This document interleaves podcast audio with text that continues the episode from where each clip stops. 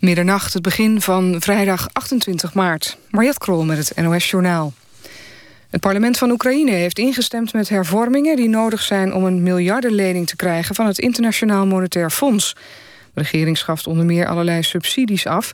en verhoogt de belasting op zaken als benzine, alcohol en tabak.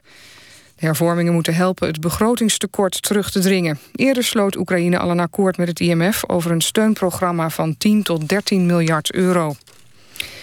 De Algemene Vergadering van de Verenigde Naties keurt de annexatie van de Krim door Rusland af. In een resolutie roept de VN op om de nieuwe grenzen tussen Oekraïne en Rusland niet te erkennen. Ondanks een zware lobby van Rusland stemden meer landen voor de resolutie dan verwacht. Kinderen in Nederland hoeven niet bang te zijn dat ze zomaar het land worden uitgezet. Dat zei premier Rutte in het NOS Jeugdjournaal. Hij reageerde op het jeugdjournaal van gisteren... waarin een meisje van Marokkaanse afkomst onder meer zei... dat de uitspraken van PVV-leider Wilders over minder Marokkanen niet kunnen. Wilders schreef in een reactie dat hij vindt dat Rutte politiek bedrijft... over de rug van kinderen. In de Verenigde Staten is de republikeinse oud-minister James Schlesinger overleden. Schlesinger was in de jaren 70 onder president Ford minister van Defensie... en onder president Carter de eerste minister van Energie. In 2008 benoemde president George W. Bush hem tot hoofd van een commissie... voor het beheer van het nucleair arsenaal van de VS. James Schlesinger is 85 jaar geworden. Ajax heeft voor de 24e keer de finale van de KNVB-beker gehaald. In Alkmaar versloegen de Amsterdammers AZ met 1-0. In het duel zochten de beide ploegen de aanval en vielen veel kaarten. Zowel Ajax als AZ sloten de wedstrijd af met 10 spelers. Ajax treft in de finale Pek Zwolle, dat gisteren NEC versloeg. Dan nog het weer. Vannacht overal droog en 0 tot 5 graden. De komende dag geregeld zon en meer bewolking. Het blijft droog. Het wordt 13 graden in Groningen tot 17 in Limburg. Dit was het NOS Journaal. Radio 1. VPRO. Nooit meer slapen.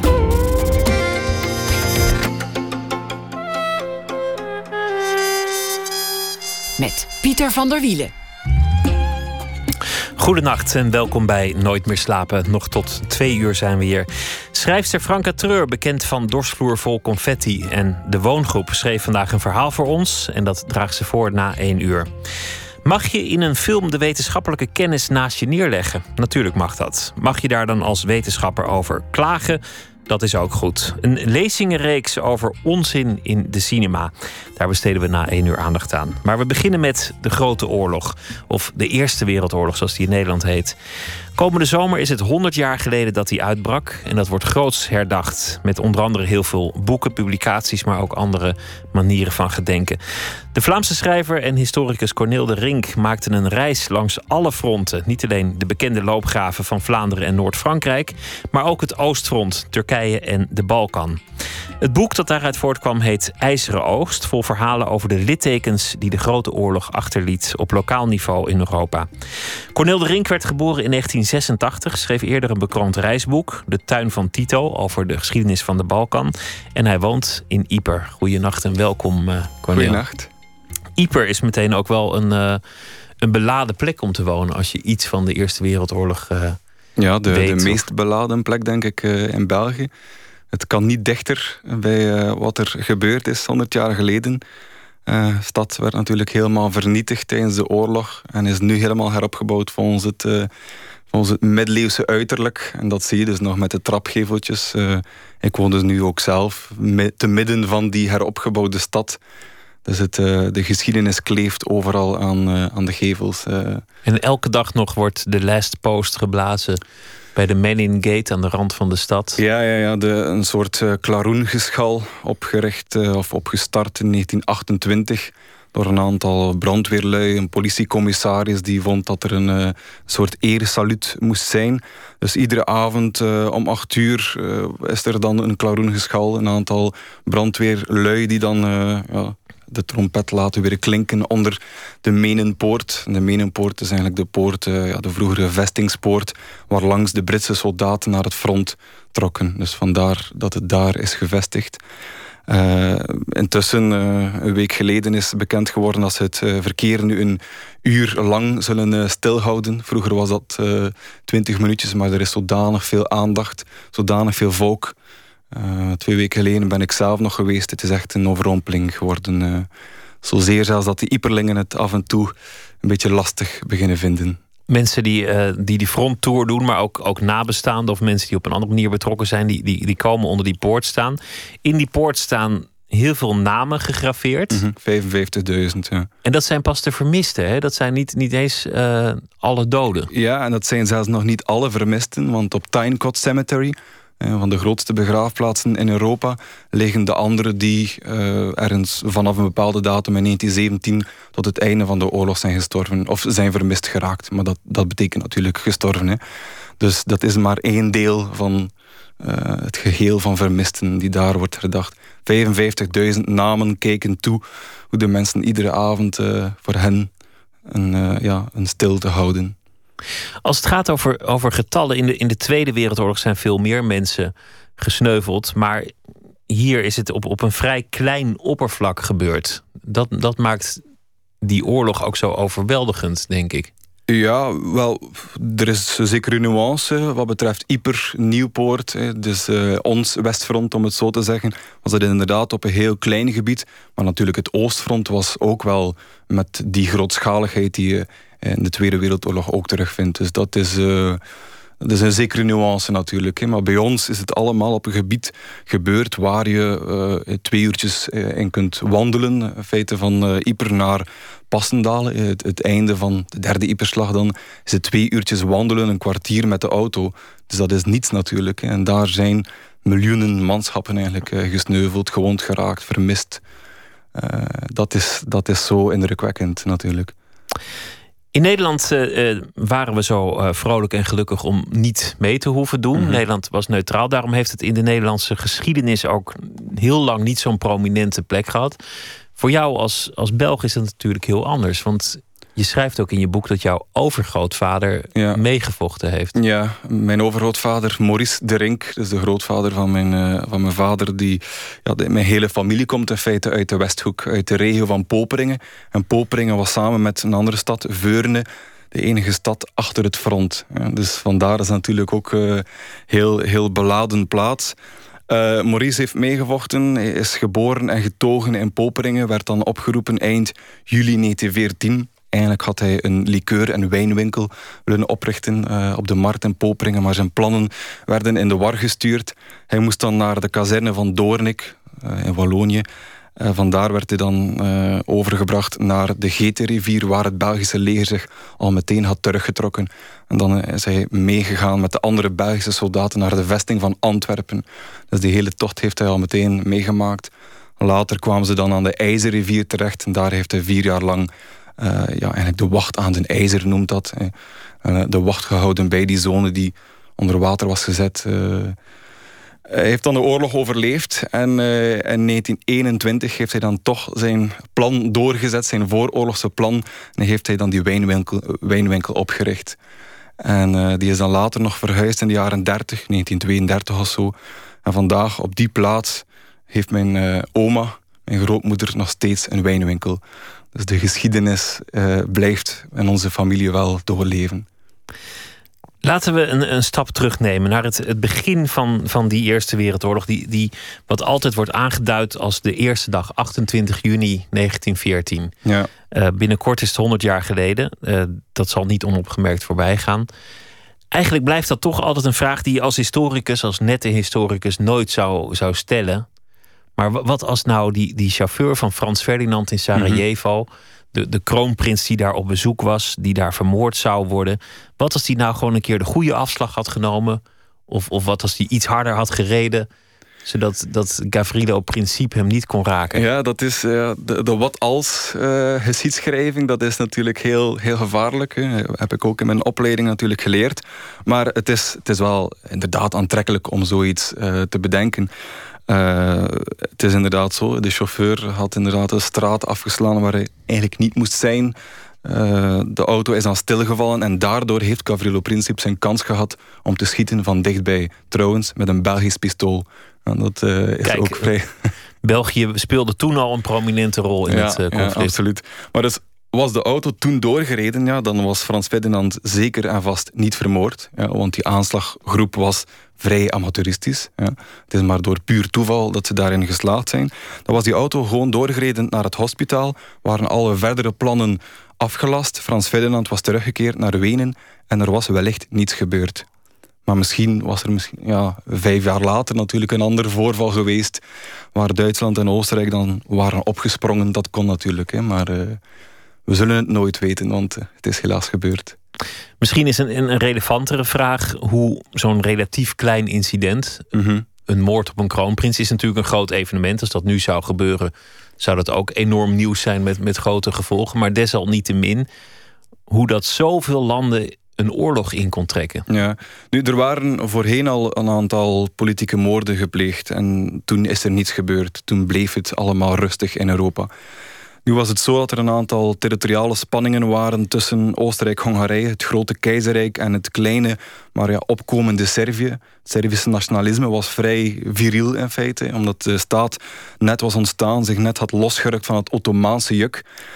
Uh, dus er waren een aantal spanningen, dat moet je al weten, ja, voor 1914. En veel Oostenrijkse politici en legerleiders, waaronder de legerleider Frans Konrad van Hutzendorf, die hadden reeds veel, uh, op vele momenten gepleit om een oorlog te beginnen, een militair optreden om dat Servische nationalisme in te dammen. Ja, om eigenlijk dat vervelende buurland onder de knoet te houden. De gematigden in Oostenrijk hebben dat steeds weten tegen te houden. Er kwam een compromis, ja, een vrij harde politiek, maar toch geen militair optreden. Uh, een van die gematigden was Frans Ferdinand. Ja, dus ook dat is natuurlijk de ironie van de geschiedenis. Een vredesduif die, die vermoord werd. Ja, ja, ja, ja. Dus daardoor hadden de haviken in Oostenrijk eigenlijk twee vliegen in één klap geslaan. Ja. Want toen Frans Ferdinand werd vermoord, hebben zij dat als een voorwendsel gebruikt om eindelijk Europa duidelijk te maken van kijk, wij zullen nu zeker en vast een militair optreden beginnen tegen Servië. Dus het werd als voorwendsel gebruikt en het was niet de, de aanleiding. Dus uh, dat, is, dat is natuurlijk een belangrijke nuance. Dat dat uh, op een goed moment kwam voor de mensen die iets wilden ondernemen reeds. En dan, dan neemt de geschiedenis in, in één zomer een enorme versnelling aan. Oostenrijk zegt wij, wij gaan daar op die Balkan even orde op zaken stellen. Duitsland zegt wij zullen jullie steunen. Rusland zegt wij accepteren dat niet. Mm -hmm, Frankrijk zegt wij staan aan de kant van Rusland. En dan ja, in één week verklaart heel Europa zo'n beetje de ja, ander de oorlog. Ja, dat is actie en, en tegenreactie. Dat uh, was absoluut niet te voorspellen. En, en zelfs nog in augustus hebben mensen natuurlijk gedacht dat het nooit ging zo ver komen. Hè. Uh, dus, maar ja, het is natuurlijk belangrijk om, om ook te zien dat Oostenrijk zo zeker was van zijn zaak. Ook zeker dat ze de oorlog zouden winnen in Servië, wat dus dan niet, niet zo snel is gebeurd. En Oostenrijk heeft een soort blanco cheque, zoals men dat noemt, gekregen van Duitsland. Dus heeft meteen aan Duitsland steun gevraagd, vooraleer zelfs iets ondernam. Duitsland heeft die steun vrij blind uh, geschonken. In feite, ja. een belofte gedaan om Oostenrijk te steunen, wat het ook deed dat was natuurlijk uh, fataal voor, voor de vrede die toen heerste in Europa. Waarschijnlijk was de gedachte dat oorlog er toch wel zou komen. Dat is, dat is een vaak gehoorde theorie. Dat ze dachten, nou ja, die oorlog komt er toch wel, laten we het nu doen, want nu staan we sterk. Ja, ja. Of, of het heeft te maken met uh, dan toch die, die grote landen die... Bijvoorbeeld Oostenrijk, Hongarije was natuurlijk al een tijdje ja, ziek, uh, om het zo te zeggen. Hij was al een tijdje aan het aftakelen. Om toch misschien de natie weer samen te krijgen. Ook Duitsland, uh, die op zekere vlak misschien een, een economische dominantie wilde opleggen. Zo'n zaken kunnen meegespeeld hebben bij al die beslissingen. Maar ja, er is, daar zijn opnieuw twee boeken voor nodig, aparte boeken, om, om daarover dat, dat te analyses te maken. Ja. ja, Barbara Tuckman, The Guns of August, was ooit een, een bestseller. Uh, Slaapwandelaars ja, een, ja, een recent ja, boek. Ja, het is toch een goede titel, denk ik. Slaapwandelaars, uh, slaapwandelend in de oorlog getuimeld in feite. Dus, uh... Laten we, laten we de, de volgende stap nemen, want ehm, in dit boek, je zou het kunnen zien als een vervolg op jouw vorige boek. Dat vorige boek dat ging over. Eigenlijk was de aanleiding voor je vorige boek de heropening van, Ja. van een spoorlijn Ja, op ja. de Balkan. Ja, dat had te maken dus met de Joegoslavische oorlog, hè, 1991, 1995. Ehm, en ja, door mijn passie van trainen, voor trainen heb ik daar uh, specifiek aandacht voor gehad. Nu, het is zo dat uh, voor de spoorlijn Belgrado-Sarajevo is stilgevallen in 1991 toen de oorlog daar losbarstte. 1995 was dan het einde van de oorlog, maar de trein die kwam maar niet terug. Uh, uiteraard omdat dat te maken had met de verzoening die zo moeilijk was, de wonden die nog niet waren geheeld. Bosnische Serviërs, Bosnische moslims, Bosnische, Kroaten. Een heel kluwen, een hele mengelmoes van etniciteiten. Uh, en dan pas in 2009 is die trein dan heropend. Op een vroege zondagmorgen om 8 uur s ochtends. Er waren meer journalisten dan reizigers. Dat zegt ook al veel. Uh, en dat heb ik dan eigenlijk ontdekt in een, in een gewoon krantenartikel. Van die heropening, is dat misschien een spoor van verzoening? En dat is dus de vraag die mij naar de Balkan heeft gedreven. Ik heb mijn rustzak gepakt en ben naar daar uh, vertrokken samen met een fotograaf, met een tolk. Ik heb die trein genomen, gesproken met mensen en hun gewoon die vraag gesteld. Is er nu verzoening, ja of nee? En dat is een, een, een vorm van geschiedschrijving. Het, het, het, zit op de grens van een, een reisverhaal en een geschiedenisverhaal. Dat, dat gebeurt in je laatste boek ook. En dat is eigenlijk interessanter en, en leuker in een bepaald opzicht dan wat we net een beetje aan het doen waren. Frankrijk wilde dit, Rusland wilde dat. Want dat zijn een soort abstracties. Ja. En, en dan wordt het ineens menselijk en gaat het over kleine verhalen en lokale herinneringen. Ja, ja voor mij is dat, is dat geschiedenisschrijving. Ik heb, ik heb nooit stilgestaan of nooit gedacht om zo'n type van geschiedenis met Frankrijk en Duitsland en de massalegers. En de grote mannen en de, en de belangrijke generaals. Ja, nee, dat, dat vind ik niet interessant. En dus ik ga naar de plaatsen uh, en daar zie je de, de, politieke werkingen en zo verder niet. Nee, je kunt enkel gaan aanbellen bij een pastoor, een Kroatische pastoor, en gaan vragen of hij je kan brengen bij een aantal Kroatische jongeren die iets kunnen vertellen over het leven in de stad samen met de Serviërs bijvoorbeeld. Dat zijn de kleine verhalen waar naar op zoek gaat en van waaruit je natuurlijk conclusies kunt maken voor het grote verhaal. Dat, is, dat hangt uh, uiteraard samen. En, Zoals in, jouw, eigen, in jouw eigen woonplaats, Ieper, de mensen mopperen omdat het verkeer elke dag een uur wordt opgehouden.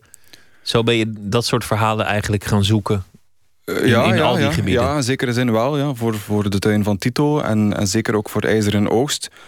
Um, maar daar heb ik dan, wat betreft IJzeren Oogst, misschien wat meer gesproken dan met kenners. Ja omdat uh, wat betreft het Joegoslavische conflict zijn er natuurlijk nog veel overlevenden. Ik bedoel, veel mensen die zelf hebben meegevochten, die hebben, hebben meegemaakt. Voor de Eerste Wereldoorlog ligt dat helemaal anders. En daarom heb ik mij gefocust op kenners die uiteraard ook familieleden hadden die in de oorlog hebben gevochten. En uh, die kenners hebben mij dan naar plaatsen gebracht, hebben mij gegidst. En zo kwam ik ook dan weer bij andere mensen uit. Dus op die manier gaat het. Bij het begin uh, te beginnen, het, het schot of de schoten in, in, mhm, in, Sarajevo. Frans Ferdinand en zijn vrouw, die wordt nog wel eens vergeten. Ja, ja, zijn vrouw Sophie uh, sneuvelde ook. Wat is er nog te vinden als je, als je op zoek gaat naar die plek? Heb je echt de straat gevonden waar het is gebeurd? Ja, ja, ja dat is niet moeilijk. Dat is gewoon een straathoek bij uh, wat vroeger de Appelkade. Uh, vandaag de Obila Kulana Bana of zo. Uh, mijn Servo-Kroatisch is niet opperbest. Uh, dus bij de Miljaka-rivier zie je die straathoek. Daar is er nu een museum gevestigd, een museum. Dat gaat over de Oostenrijkse periode, tot 1918. En over, heel kort over de aanslag. Dat is gevestigd op de plaats waar er vroeger een, een supermarkt was. Ja, ten tijde van 1914. Het was voor die supermarkt dat Gavrilo Princip zijn schoten ook heeft afgevuurd. Dus een klein museum, 1 euro, niet zoveel waard. Maar goed, uh, je bent er toch geweest. Uh, en dan in de gevel, op de, aan de linkerkant, zie je nog een steen waarin staat een inscriptie. Op deze plaats heeft Gavrilo Princip 28 juni 1914 Frans Ferdinand en zijn vrouw Sofia vermoord. Dat kun je daar nog lezen. Dan is er ook nog bij de brug staat er nog een uh, stenen zitbank opgericht door de Oostenrijkers in 1916 geloof ik. Ja, omdat dat uh, een deel was van een ensemble. Er kwam ook nog een, een, monument aan de andere kant van de brug voor Frans Ferdinand en Sophie. Enkel die bank is dan overgebleven. Dat kun je daar nu nog aantreffen en niets meer. Nou ja, dat is, dat is toch, toch nog best wat. Voor, een, voor een moment dat de wereld veranderd heeft en, zoals het is gegaan. En om de twee boeken dan eigenlijk te verbinden, het is zo dat de gevel van het museum ook nog schade vertoont van die Joegoslavische oorlog. Toen de Serviërs vanuit de bergen de stad hebben beschoten. En daar komt dus de Joegoslavische oorlog, de laatste oorlog van Europa en de eerste oorlog eigenlijk mooi samen in die gevel. Toch is een merkwaardige fascinatie, oorlog. Want het, het zijn natuurlijk situaties waar veel bepaald wordt en, en waarin de extremen zich ontwikkelen, waar mhm. ook mensen extreem gedrag uh, vertonen. Zowel extreem moedig als, als extreem uh, gemeen en, mhm. en, en, onaardig en onvriendelijk en noem maar op. Waarom fascineert dat zo? Tja, dat uh, oorlog zit in, in de natuur van de mens. ik heb heel veel discussies gehad op mijn reis. Bijvoorbeeld in Gallipoli met een, een Belgische hoteleigenaar, weet ik nog zeer goed. over de vraag van zou er eventueel nog een derde zo'n wereldoorlog kunnen ontstaan. Mijn gesprekspartners zeiden meteen: nee, ik, de mens is te veel vooruit gegaan. Ik denk dat dat gewoon van alle tijden is. Uh, ik heb geschiedenis gestudeerd. Dat betekent vanaf uh, de middeleeuwen of, of nog vroeger, vanaf de Romeinse tijd tot vandaag. En in iedere cursus die ik had, was er oorlog. Dus dat, dit, dat zit gewoon in de mens. Op een bepaald moment moeten wij onze emoties op een of andere manier loslaten. En dat gebeurt dan met wapens. En een derde wereldoorlog zou dan natuurlijk nog veel groter, nog veel fataler zijn.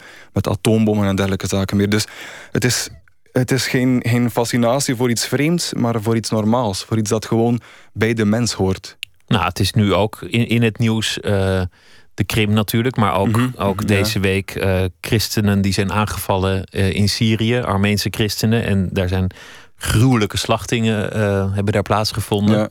Heeft hier nauwelijks het nieuws gehaald. Maar in, in die zin is de mens natuurlijk helemaal niet verbeterd. Ja, het blijft gewoon, het blijft gewoon doorgaan. Dus uh, het vooruitgangsidee mag echt wel eens definitief opgeborgen worden. Uh, we weten meer, maar het betekent niet dat we daarmee altijd iets goed doen. We gaan straks uh, verder op reis, maar eerst hebben we muziek die iets te maken heeft met, met dat conflict. Uh, het, het, eerste stuk, dat, dat, we, hebben het aan jou gevraagd. Wat, wat, uh, wat, voor muziek vind je erbij passen? En dat, dat was de Pokes. De band played Waltzing Matilda. Waarom? Ja, er zijn verschillende uitvoerders. De Pokes zijn maar één van een, hele rij. Uh, maar het, het, liedje is belangrijk. Dit gaat over, over de Gallipoli-slag van 1915. Toen de Britten op het schiereiland, het Turkse schiereiland, zijn geland. Want ze wilden de Dardanellen innemen. Eh, Constantinopel innemen, dus de Turkse hoofdstad. Turkije uit de oorlog slaan, naar de Zwarte Zee, een verbinding vestigen met Rusland. Dus het was een enorme ambitie die de Britten naar die eh, uithoek van Europa heeft gedreven. En dat liedje uh, is dus ja, een deel van het patrimonium geworden over die ja, uiteindelijk mislukte Gallipoli-slag, waar ook Australiërs aan hebben uh, deelgenomen. En daar gaat het nummer over. De, de zachte onderbuik van Europa werd het, uh, ja, werd het ook ja, genoemd. Ja. En tegen de oude, zieke man van Europa. Maar de Britten hebben toch het onderspit moeten delven. De Pokes.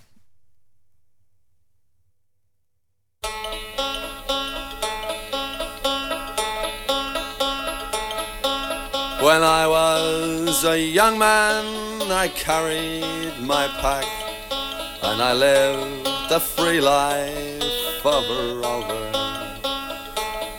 From the Murray Spring Basin to the dusty outback, I waltzed my Matilda all over. Then in 1915, my country said, son, it's time to stop rambling, there's work to be done. So they gave me a tin hat and they gave me a gun and they sent me away to the war. And the band played Waltzing Matilda as we sailed away from the quay. And amidst all the tears, the shouts, cheers, we sailed off for Gallipoli. Now those who were living did their best to survive in that mad world of death, blood and fire. And for seven long weeks I kept myself alive, though the corpses around me Then a big Turkish shell knocked me ears over tits. And when I awoke in my hospital bed and saw what it had done. Christ, I wished I was dead. Never knew there were worse things than dying.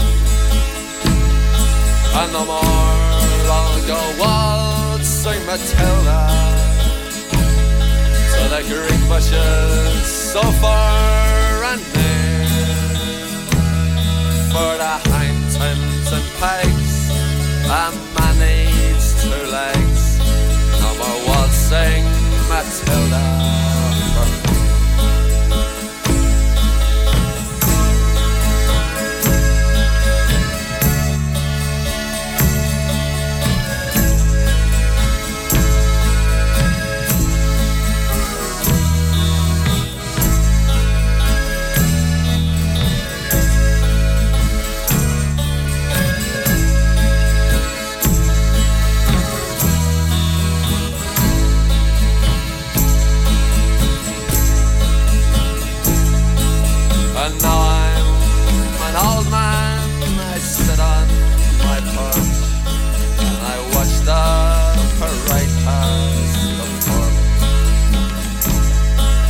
I see my old comrades, how proudly they march, reliving the dreams of past glory.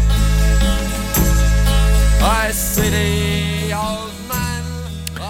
The band played Waltzing Matilda van The Pokes. U luistert naar Nooit meer slapen van de VPRO. Cornel de Rink is hier. IJzeren oogst heet het boek Een reis door Europa en de Grote Oorlog. Een, een, hoop mensen zijn misschien wel eens geweest in, in Ieper of, of aan de Somme of, uh, mm. of, of Verdun of dat soort plekken. Het ja. bijzondere aan dit boek is dat je, dat je ook al die andere plekken bezoekt. We zouden nog wel eens vergeten dat er ook nog gevochten is aan het Oostfront. Of ja. zoals, je, zoals je net zei, in, in Turkije of, of in de Balkan. Dat, dat het wel degelijk een, een, uh, dat het een, een wereldoorlog, wereldoorlog was. was. En zelfs dit boek is dan misschien nog wat te, te weinig, zo gezegd. Maar goed, het was natuurlijk uh, financieel qua tijd niet mogelijk om ook naar uh, de Arabische landen te gaan. Of naar Congo, waar de Belgen ook hebben gevochten. Dat was natuurlijk niet mogelijk. Maar dit is denk ik wel al breed genoeg. Uh, het gaat van Yper tot aan Wit-Rusland. Het gaat van Noord-Polen tot aan Turkije. Dus, want de oorlog heeft zich vooral afgespeeld in Europa. Hè. Dus ik denk dat de focus wel vrij juist is. En, en, en al die plekken een beetje de, dezelfde procedure gevolgd? Aankomen, inchecken in het hotel op zoek naar de, de lokale historicus? Ja, ook, ook, er gebeurt al heel veel vooraf natuurlijk. Uh, een research uh, van een paar maanden. Hè. Dat, is, dat duurt even lang als het schrijven zelf natuurlijk.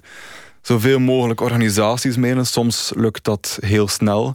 Op andere plaatsen, bijvoorbeeld Oekraïne, is dat bijzonder moeilijk. En dan ga je dan zonder enig resultaat er naartoe. En dan maar hopen dat de toeristische dienst bijvoorbeeld iemand kent. Uh, en dat bleek dan ook zo te zijn. Bijvoorbeeld in de stad Lutsk, in het westen van Oekraïne, uh, heeft de, historische, de toeristische dienst, beter gezegd, mij dan bijzonder goed geholpen. Uh, door een historicus taxichauffeur aan te raden. Die mij dan naar een begraafplaats heeft geleid, naar een bunker. totaal vergeten, ook totaal onbekend bij de mensen ter plaatse. Uh, nog een ander monument uh, voor de Duitsers die daar hebben gevochten. Dus uh, ja, zo'n zo mensen moet je dan toch maar vinden. Noord-Polen heb je dan inderdaad een historicus. Dat is vooraf dan al geregeld. Die komt daartoe. en die zegt meteen van kijk, daar en daar moet je naartoe. Die heeft zijn kaarten klaar. Dus dat is dan al heel wat gemakkelijker. Je huurt dan een Renault Sport, in mijn geval. Want uh, ja, een historicus moet toch ook uh, een beetje hippe auto's uh, hebben, denk ik. Ja, dat vind ik en ook. Je, ja. ja. Ja, En je gaat dan naar het bos waar alles is gebeurd. En zo, zo doe je dat telkens. Ja. Van contact naar contact, soms doorverwijzingen.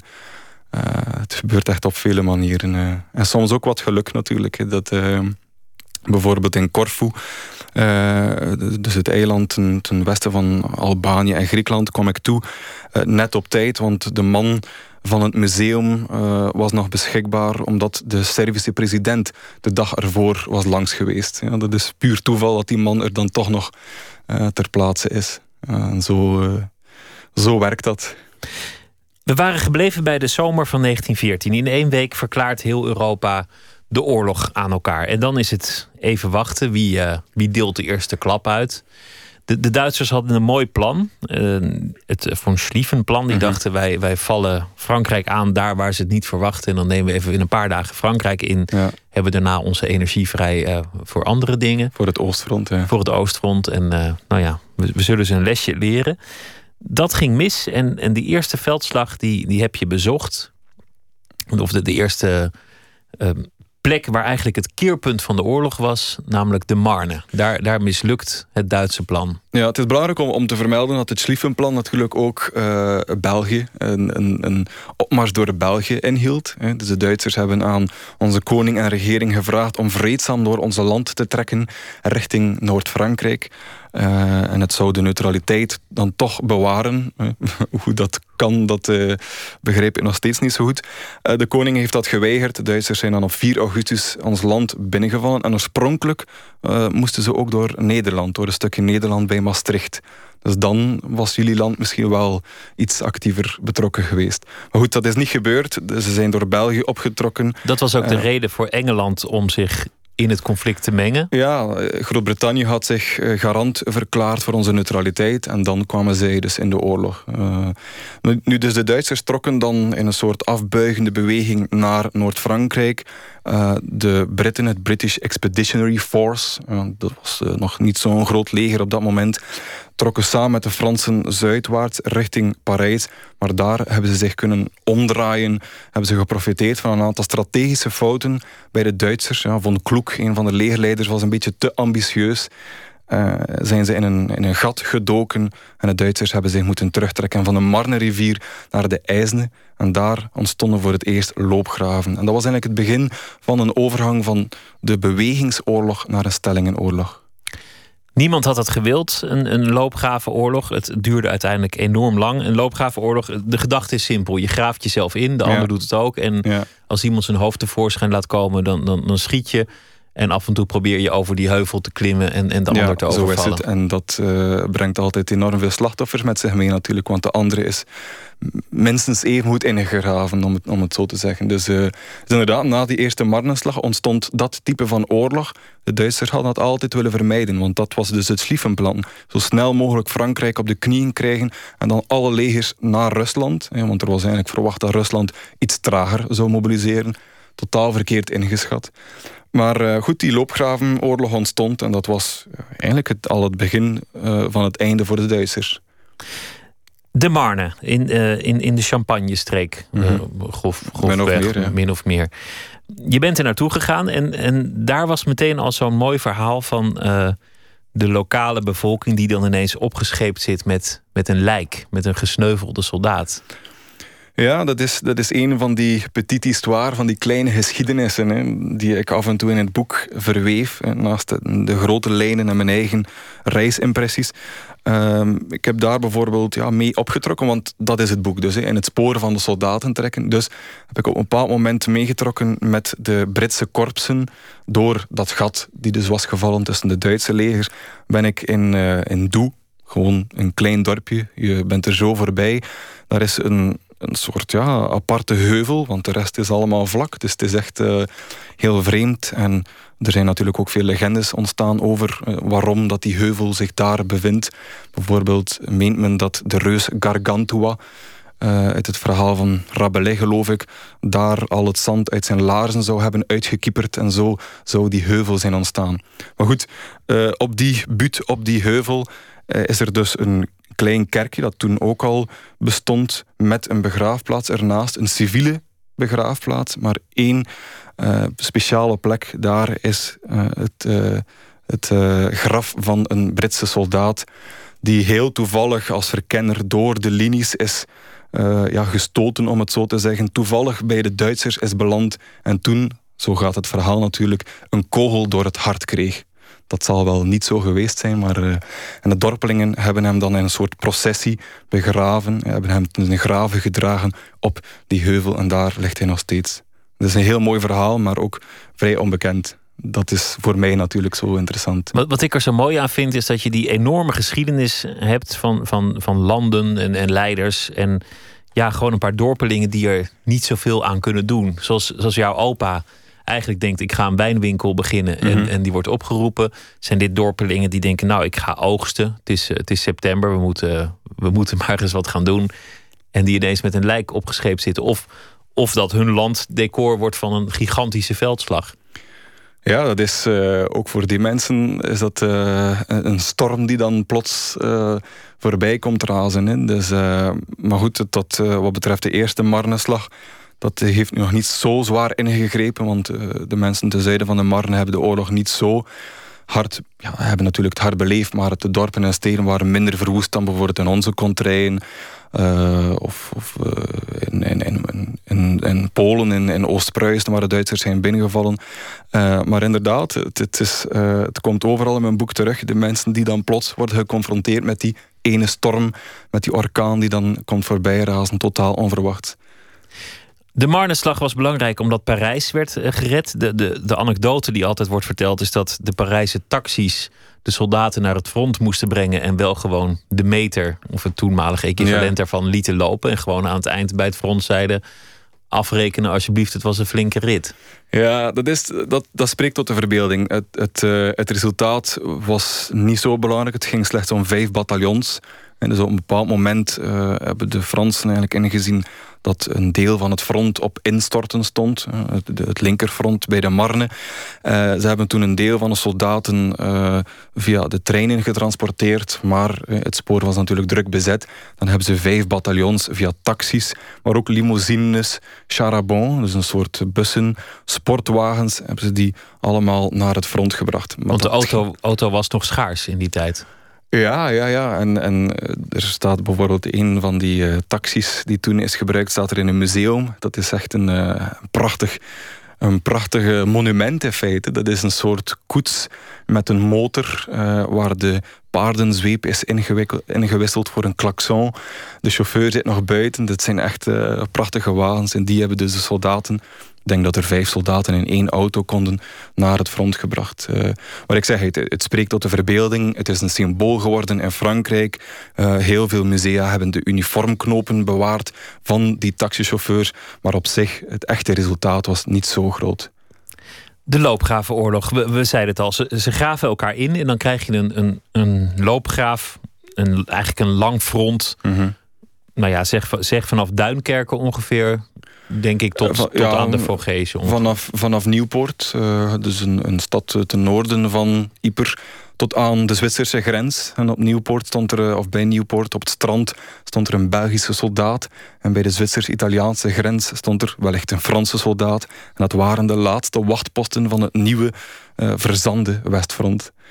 Ehm, dus ja, de- dat begint van ten, ten noorden tot de Zwitserse grens. Maar eigenlijk is het ook belangrijk natuurlijk. Het gaat in zekere zin ook nog verder tot Italië, Slovenië. En op een bepaald moment eh, Gallipoli, het Schiereiland, ontstaat er ook een stellingenoorlog. Dus je zou kunnen zeggen van Nieuwpoort tot aan Turkije.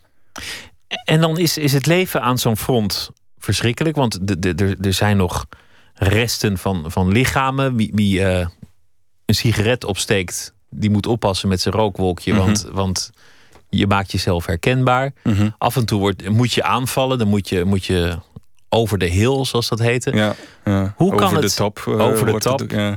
Hoe kan het zijn dat, dat het nooit is gelukt om dat te doorbreken? Hoe kan, hoe kan het zijn dat, het, dat er nooit iemand een, een goede truc heeft bedacht om, om de ander te verrassen? Of... Oh ja, omdat er, omdat er een zeker evenwicht was, numeriek, qua wapens. Maar eh, ieder leger heeft wel geprobeerd om een manier te vinden om een doorbraak te realiseren. Eh, bijvoorbeeld is er voor het eerst ooit gas gebruikt bij Yper.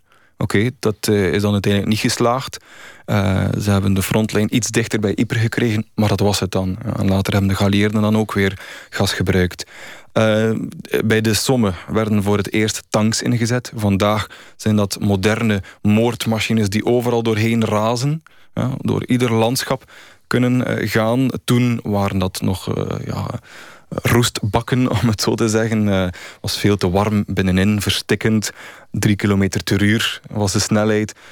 in het begin waren Duitsers een klein beetje geïntimideerd, maar toen hebben ze heel snel ingezien dat, dat ze met één welgemikte granaat die machines, die monsters konden uitschakelen. Dus men heeft steeds wel naar manieren gezocht, maar het is ja, niet gelukt. Uh, tenzij natuurlijk dan op het einde, um, toen de Amerikanen dan ook in de oorlog kwamen, de geallieerden kregen een overwicht en dan, uh, dan lukte het wel. Dus uh, daar heeft het vooral mee te maken, denk ik. Ze hebben ook geprobeerd uh, tunnels te graven. Ja. Uh, naar de, onder de vijandelijke linies en daar dan heel veel dynamiet in, in ja, verstoppen. Ja, voilà. Mijnexplosies uh, is zowel bij Yper geprobeerd, in Turkije zelfs ook. Dat, is, dat is ook vrij onbekend dat dat daar ook is toegepast. Of zelfs in de bergen bij Kobarit in West-Slovenië. Ook daar heeft men dus tunnels gegraven op 1400 tot 2000 meter hoogte. Ja, totale absurditeit. Uh, maar geen van die manieren is, ja, heeft enig resultaat gehad. Oké, wel een zekere terreinwinst. Dat ging dan om een paar honderd meter, misschien een kilometer, nog iets meer. Maar dat was het dan. Dus dat front is nooit wezenlijk verschoven in die jaren. Een, een welbekend verhaal dat af en toe terugkeert, is dat op sommige delen de, de Duitsers en de Engelsen, of de Duitsers en de Fransen, op de, de soldaten een geniepige vrede met elkaar hadden. Dat ze, dat ze eigenlijk s'nachts waren overgestoken om afspraken te maken van val jij mij niet aan, val ik jou niet aan. En dat het zo ver ging dat ze op een gegeven moment konden barbecuen als daar afspraken over gemaakt waren. Ja, ja. Dat, dat is aan, aan ieder front gebeurd. En ruilhandel, van jullie hebben goede laarzen, maar wij hebben mooie warme jassen. Ja, ja, bijvoorbeeld uh, aan het westfront was er een, een kerstbestand. Ja, want eigenlijk had iedereen gedacht om voor kerstmis terug thuis te zijn en gezellig kalkoen te eten met de familie. Uh, geen enkele soldaat heeft dat kunnen doen. Dan hebben ze maar een spontaan kerstbestand buiten de wil om, misschien wel van de generaals, georganiseerd in het niemandsland, daar bij Yper. Uh, Belgen, Fransen, Duitsers die dan verbroederd hebben. Er zijn ook voetbalwedstrijden gehouden in het niemandsland.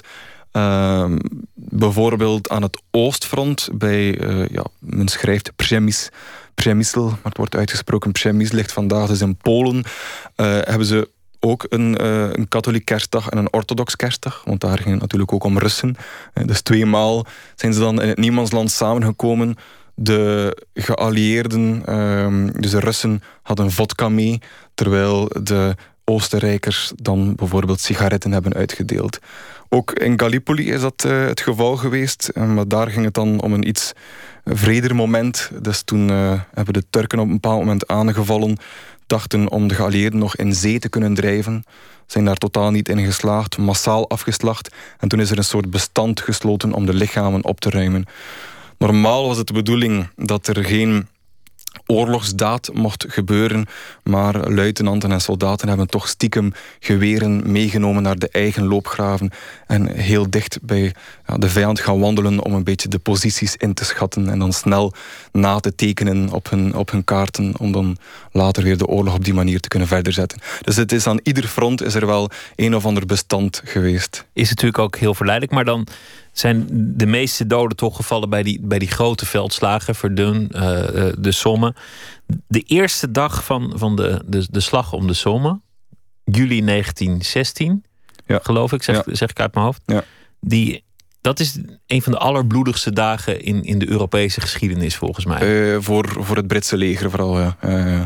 Uh, het, het, is zo, ja, de, de, de Britten waren in zekere zin naïef, zou je kunnen zeggen. Bijvoorbeeld ook verbonden met die sommenslag is dat er een zogenaamd PELS-systeem werd gehanteerd. Dat betekent dat soldaten in Groot-Brittannië zich uh, samen mochten aanmelden bij het leger. Bijvoorbeeld een, een of ander dorp bij Liverpool, ik zeg nu maar gewoon een voorbeeld.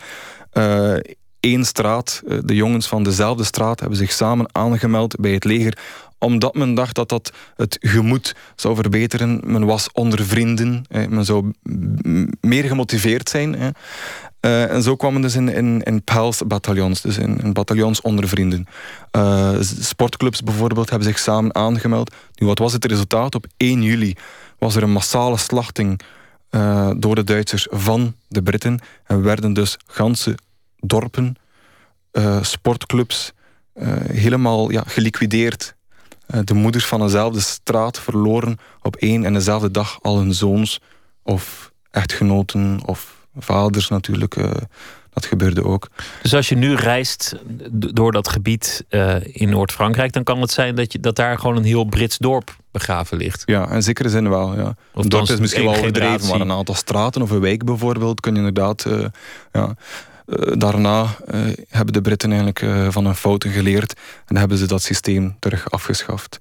Dus, maar inderdaad, als je daar langs rijdt, bijvoorbeeld langs de frontlinie van de Somme, en ik heb dat ook zelf gezien, zijn er een aantal monumenten. Bijvoorbeeld voor een van de sportclubs Leighton voetbalclub, die dan hun drie topschutters bijvoorbeeld herdenken. Ja. Dan staat er de ene man uh, eh, 200 wedstrijden gespeeld voor de club, uh, ehm, 100 keer gescoord. De andere was verdediger en herdenken wij ook. Uh, dan hangen er bijvoorbeeld ook sjaals nog van, van supporters. De dag van vandaag komen zij ook nog langs. En hangen gewoon sjaals aan een bank die daar staat. dus dat zijn echt typische monumenten die het drama van de Britten op 1 juli kenmerken.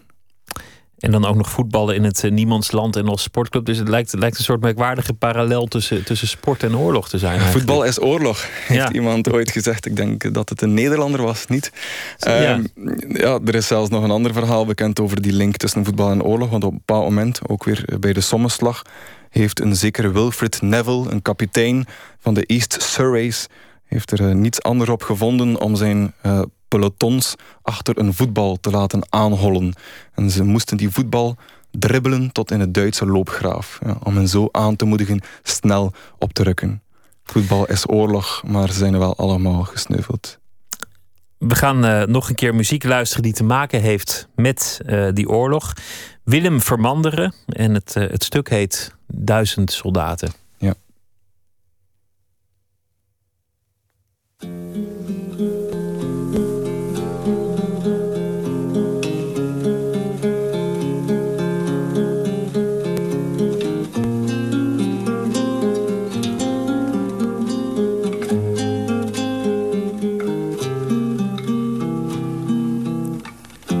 Van zijn leven in de Westhoek passeert. De regen en noorderwinden. Keer om het dit dat je al hier passeert. De oorlog ga je hier weer vinden.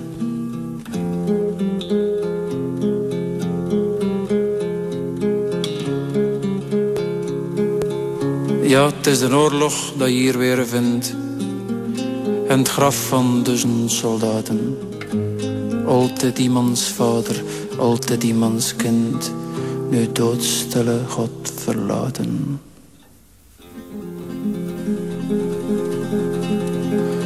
Laat de boom nu maar zwijgen en dat gras niets vertelt en de wind moet ook maar niet zingen.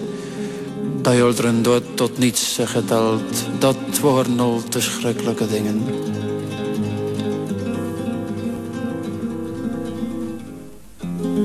Zegt, het gaat al goed, er is welvaart in het land en de vrede ligt vast in de wetten.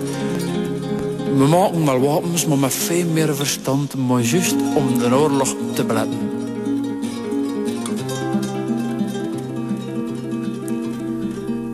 En grote raketten, atoom in de top, we mogen toch experimenteren. En we mikken wel een keer naar in de kop, maar juist om ons te amuseren.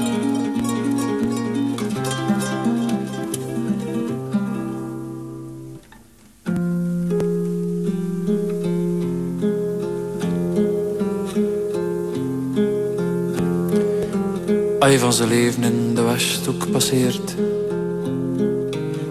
De regen en noorderwinden.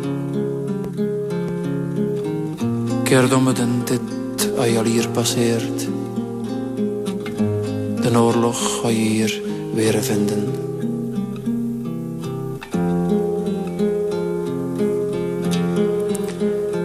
Ja, het is de oorlog dat hier weer vindt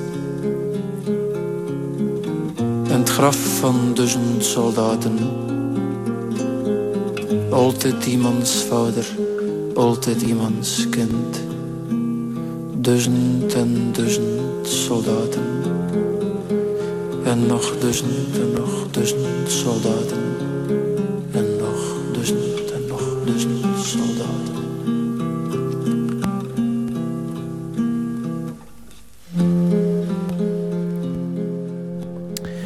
Duizend soldaten van uh, Willem Vermanderen. Uitgekozen door uh, Corneel de Rink. Dit, uh, dit, vind je dit het mooiste nummer over, over de, ja, de Grote is, Oorlog? Ja, dat is een man die is geboren in een, een, in een dorp naast het mijne. Dus dat is al één iets. En die nu in, in Steenkerken woont, waar ook een oom van mij woont. Dus dicht bij mijn familie, maar ook dicht bij de oorlog. En, en ik denk dat hij op een heel oprechte manier die oorlog wil herdenken. Het is een echte kunstenaar. Uh, die zich afzet tegen alles wat commerce is. En uh, daarom vind ik, het, uh, vind ik het echt zo mooi. Als je, wij in Nederland hebben lang niet zoveel aandacht gehad voor, voor de, de Eerste Wereldoorlog. Als je de, de 20e eeuw en de geschiedenis wil begrijpen, dan, dan is het conflict enorm belangrijk. Alleen al als je kijkt naar de grote mannen van de 20e eeuw, mm -hmm. allemaal werden ze gevormd of, of hadden ze al iets te maken met, met die oorlog. Hitler was een corporaal. Ja, Churchill ja. uh, was de man die de, de, de mislukte aanval in Turkije ja. bedacht. Ja, ja, en die dan toch nog carrière heeft gemaakt, vreemd genoeg. Hè? Want het was echt een fiasco op Gallipoli. Maar Hitler is eigenlijk ook wel een interessant verhaal.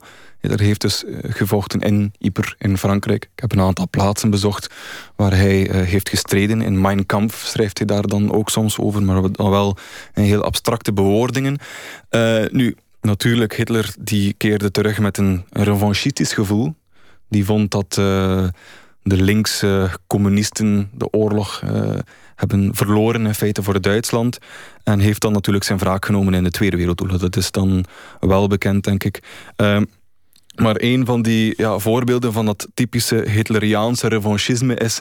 Uh, of beter gezegd, daarvoor moeten we naar Compiègne. Ja, Compiègne is de plaats waar de Eerste Wereldoorlog werd afgesloten... waar de wapenstilstand werd ondertekend op 11 november 1918, om vijf uur s ochtends, hebben de Duitsers hun uh, handtekening gezet. Dat gebeurde in een restauratiewagon. Dus een rijtuig waar normaal wat eten en drank wordt opgediend.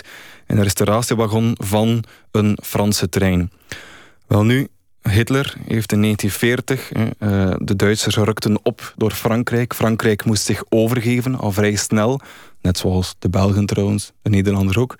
Um, en toen heeft Hitler de Fransen met hun haren naar Compiègne gesleept, naar het bos. Heeft de restauratiewagen van 1918 uit het museum gehaald, op de plaats gezet waar hij in 1918 stond.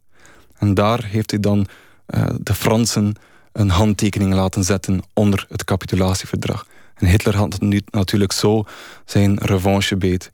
Dus dat is echt wel duidelijk een link tussen de Tweede Wereldoorlog en, en de Eerste.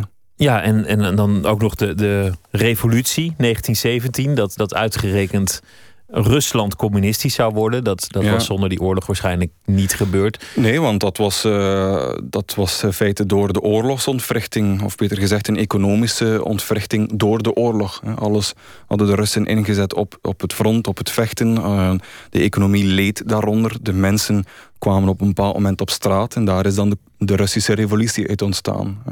Communistische bolsjewieken van Vladimir Lenin grijpen dan de macht in november eh, 1917 en zo is het communistische Rusland een feit geworden. Maar op een abstracter niveau, want, want we hadden het eigenlijk over het menselijke verhaal en, en, en al die anekdotes in die dorpen, gaat het eigenlijk over verloren onschuld. Een, een 19e eeuwse samenleving die gelooft in, in grote woorden als volk en vaderland en trots en eer en eh, nou ja, noem maar op, van die, van die, van die grote in marmer gebeitelde woorden. Ja, maar die, Die- woorden zie je de dag van vandaag nog altijd op de monumenten natuurlijk. Dus Daar de zijn we vraag niet is, van verlost. Ja, de vraag is of dat die onschuld in die naïviteit echt wel, echt wel verdwenen is. Eh, want waarom is dan de Tweede Wereldoorlog kunnen losbarsten? Oké, er zijn natuurlijk een aantal factoren. Het, vrij agressieve Duitsland, maar toch. eh, dan heb je de Koude Oorlog, dan heb je nu de, de hedendaagse conflicten. Je hebt nu weer Poetin, Rusland en het Oekraïnse verhaal. Dus het blijft maar duren. En binnen zoveel jaar zal er in de Krim ook wel een monument zijn die met die mooie marmeren inscripties eh, weer die onschuld eh, weergeeft. Dus ik bedoel. eh, Dus het- Europa is, is niet echt de onschuld verloren. Dat, dat is ja, een soort zijn, we verstandiger geworden? Dat is, eh, dat is de vraag. Ik denk het. eh, leren we uit de geschiedenis? Dat wordt altijd gezegd. In nooit meer oorlog zijn we na de Eerste Wereldoorlog. Ja, en toen kwam de Tweede. Dus het, het zijn gewoon het zijn loze woorden. Dat, dan komen we terug bij de natuur van de mens, denk ik. Eh, maar het ligt misschien aan mijn fatalistisch mensbeeld. Dat, dat kan ook. Dus, eh, Nou ja, het, wat eruit te leren valt, als je dan toch op persoonlijk niveau er iets uit zou willen onttrekken, is dat je als individu je maar moet zien te redden, omdat je machteloos staat tegenover die gigantische krachten die op een dag op jouw akker komen, komen werken of, vechten. Of, uh, of jij wil een wijnwinkel en je wordt opgeroepen om, om in een, een of ander conflict te vechten. Ja, en, en de les moet ook zijn om als individu u af te zetten tegen bepaalde propaganda, bijvoorbeeld in de media, of tegen het, het kuddedenken, eh, het, het kuddebeestprincipe. Uh, als, als tien mensen naar boven kijken, dan gaat de elfde dat ook doen. Uh, dus dat principe die dan tot de Tweede Wereldoorlog heeft geleid, maar ook de Balkanoorlog met Slobodan Milosevic, het Servische nationalisme. Heel veel mensen die in dat verhaal zijn meegestapt, die gehersenspoeld werden door de propaganda. dus dat, ook dat komt altijd terug in feite. En dus als individu zou je daaruit een, een les moeten trekken, namelijk om iets kritischer te zijn ten opzichte van de machthebber. Maar dat is dus de vraag, gebeurt dat wel?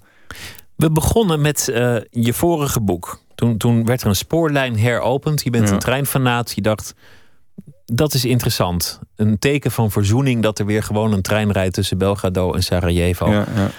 In dit boek komt eigenlijk die Servische kant vrij prominent weer, weer naar voren. De, de geschiedenis mm -hmm. van die Balkan en, en wat daar allemaal is gebeurd. Het rijdt misschien wat ver om dat nu hier helemaal te behandelen. Maar het, ik vond het een interessante geschiedenis. Daar had ik eigenlijk nog nooit iets over gehoord wat er daar in de Eerste Wereldoorlog gebeurde. Ja, wel, ik, ik heb ik heb, dat boek is gebaseerd op een, op een objectieve of zo objectief mogelijke keuze van de belangrijkste momenten. Dus het is niet omwille van mijn eerste boek dat ik naar de Balkan ben terug geweest, maar omdat het een belangrijke geschiedenis was.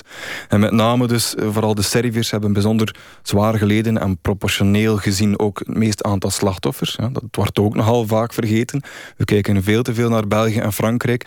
Wel nu, de Serviërs die, die hebben het natuurlijk meteen over zich heen gekregen. De Oostenrijkers vielen binnen. Ze hebben dan toch nog de vijand kunnen terugdringen. En dat was de eerste geallieerde overwinning in de oorlog.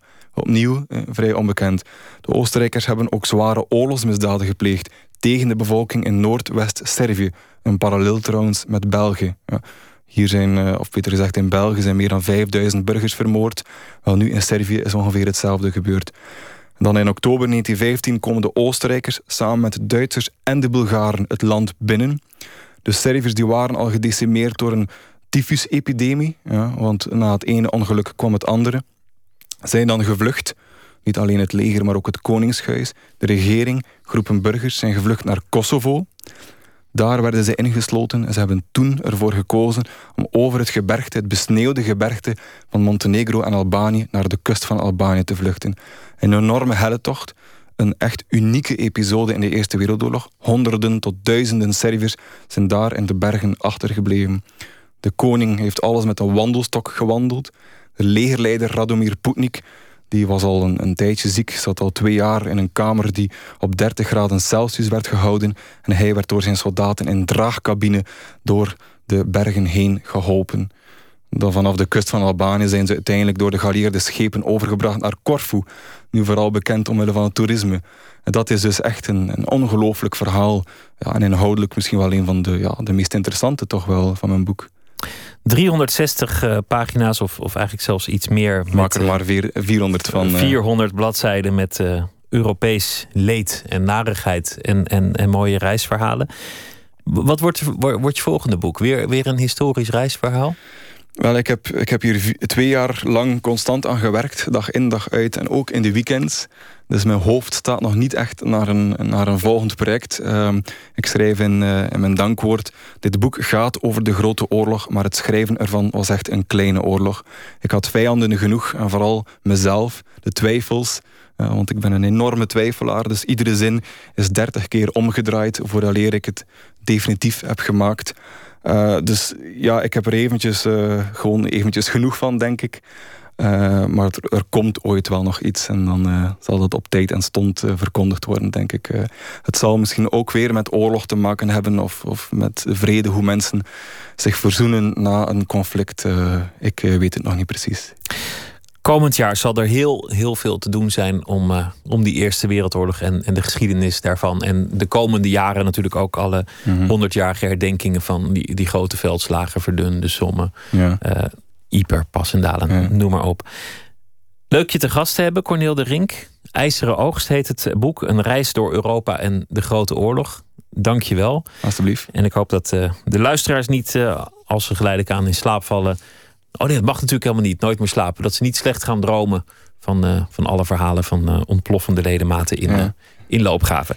Nooit meer slapen is straks terug met het tweede uur. Wie nachtmerries wil vermijden, die doet er goed aan daarnaar te luisteren. Want dan hebben we allemaal hele vrolijke onderwerpen.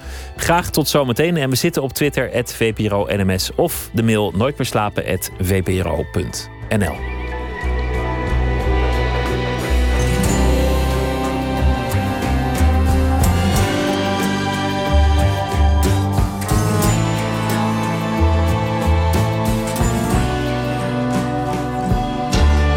Radio 1, het nieuws van alle kanten.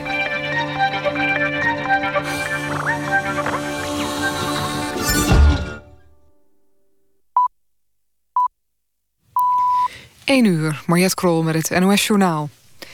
Een Haags gemeenteraadslid dat Allah wilde aanroepen... bij het afleggen van zijn ambtseed... is door burgemeester Van Aartsen teruggefloten. Bij de installatie van de nieuwe Haagse Raad... eindigde Hassan Küçük van de Islamdemocraten zijn eed... in eerste instantie met... zo waarlijk helpen mij Allah... U weet dat de tekst anders luidt, zei Van Aartsen... waarna Küçük alsnog afsloot met het gebruikelijke... zo waarlijk helpen mij God almachtig. Kutsuk zei achteraf dat hij een statement wilde maken. In veel gemeenten zijn de afgelopen dag de nieuwe raadsleden geïnstalleerd... die vorige week woensdag werden gekozen. Na Nijmegen heeft ook het college van burgemeester en wethouders in Meppel... aangifte gedaan tegen PVV-leider Wilders. Ook het merendeel van de gemeenteraad deed aangifte. Het college en de raad van Meppel willen zo aangeven... dat Wilders een belangrijke grens heeft overschreden... met zijn uitspraken over minder Marokkanen. Het parlement van Oekraïne heeft ingestemd met hervormingen die nodig zijn om een miljardenlening te krijgen van het Internationaal Monetair Fonds. De regering schaft onder meer allerlei subsidies af en verhoogt de belasting op zaken als benzine, alcohol en tabak. De hervormingen moeten helpen het begrotingstekort terug te dringen. Eerder sloot Oekraïne al een akkoord met het IMF over een steunprogramma van 10 tot 13 miljard euro. Ajax heeft voor de 24e keer de finale van de KNVB-beker gehaald. In Alkmaar versloegen de Amsterdammers AZ met 1-0. Tijdens de wedstrijd vielen veel kaarten. Zowel Ajax als AZ sloot de wedstrijd af met 10 spelers. Ajax treft in de finale PEC Zwolle, dat gisteren NEC versloeg. Voorafgaand aan de bekerwedstrijd gingen in Alkmaar supporters van Ajax en AZ met elkaar op de vuist. De ME voerde een charge uit, maar niemand is aangehouden. De groep van zo'n 70 voetbalfans sloeg op de vlucht. Het weer vannacht overal droog en 0 tot 5 graden. De komende dag geregeld zon, het blijft droog en de wind zwakt wat af. Het wordt 13 graden in Groningen tot 17 in Limburg. Dit was het NOS Journaal. Radio 1. VPRO. Nooit meer slapen.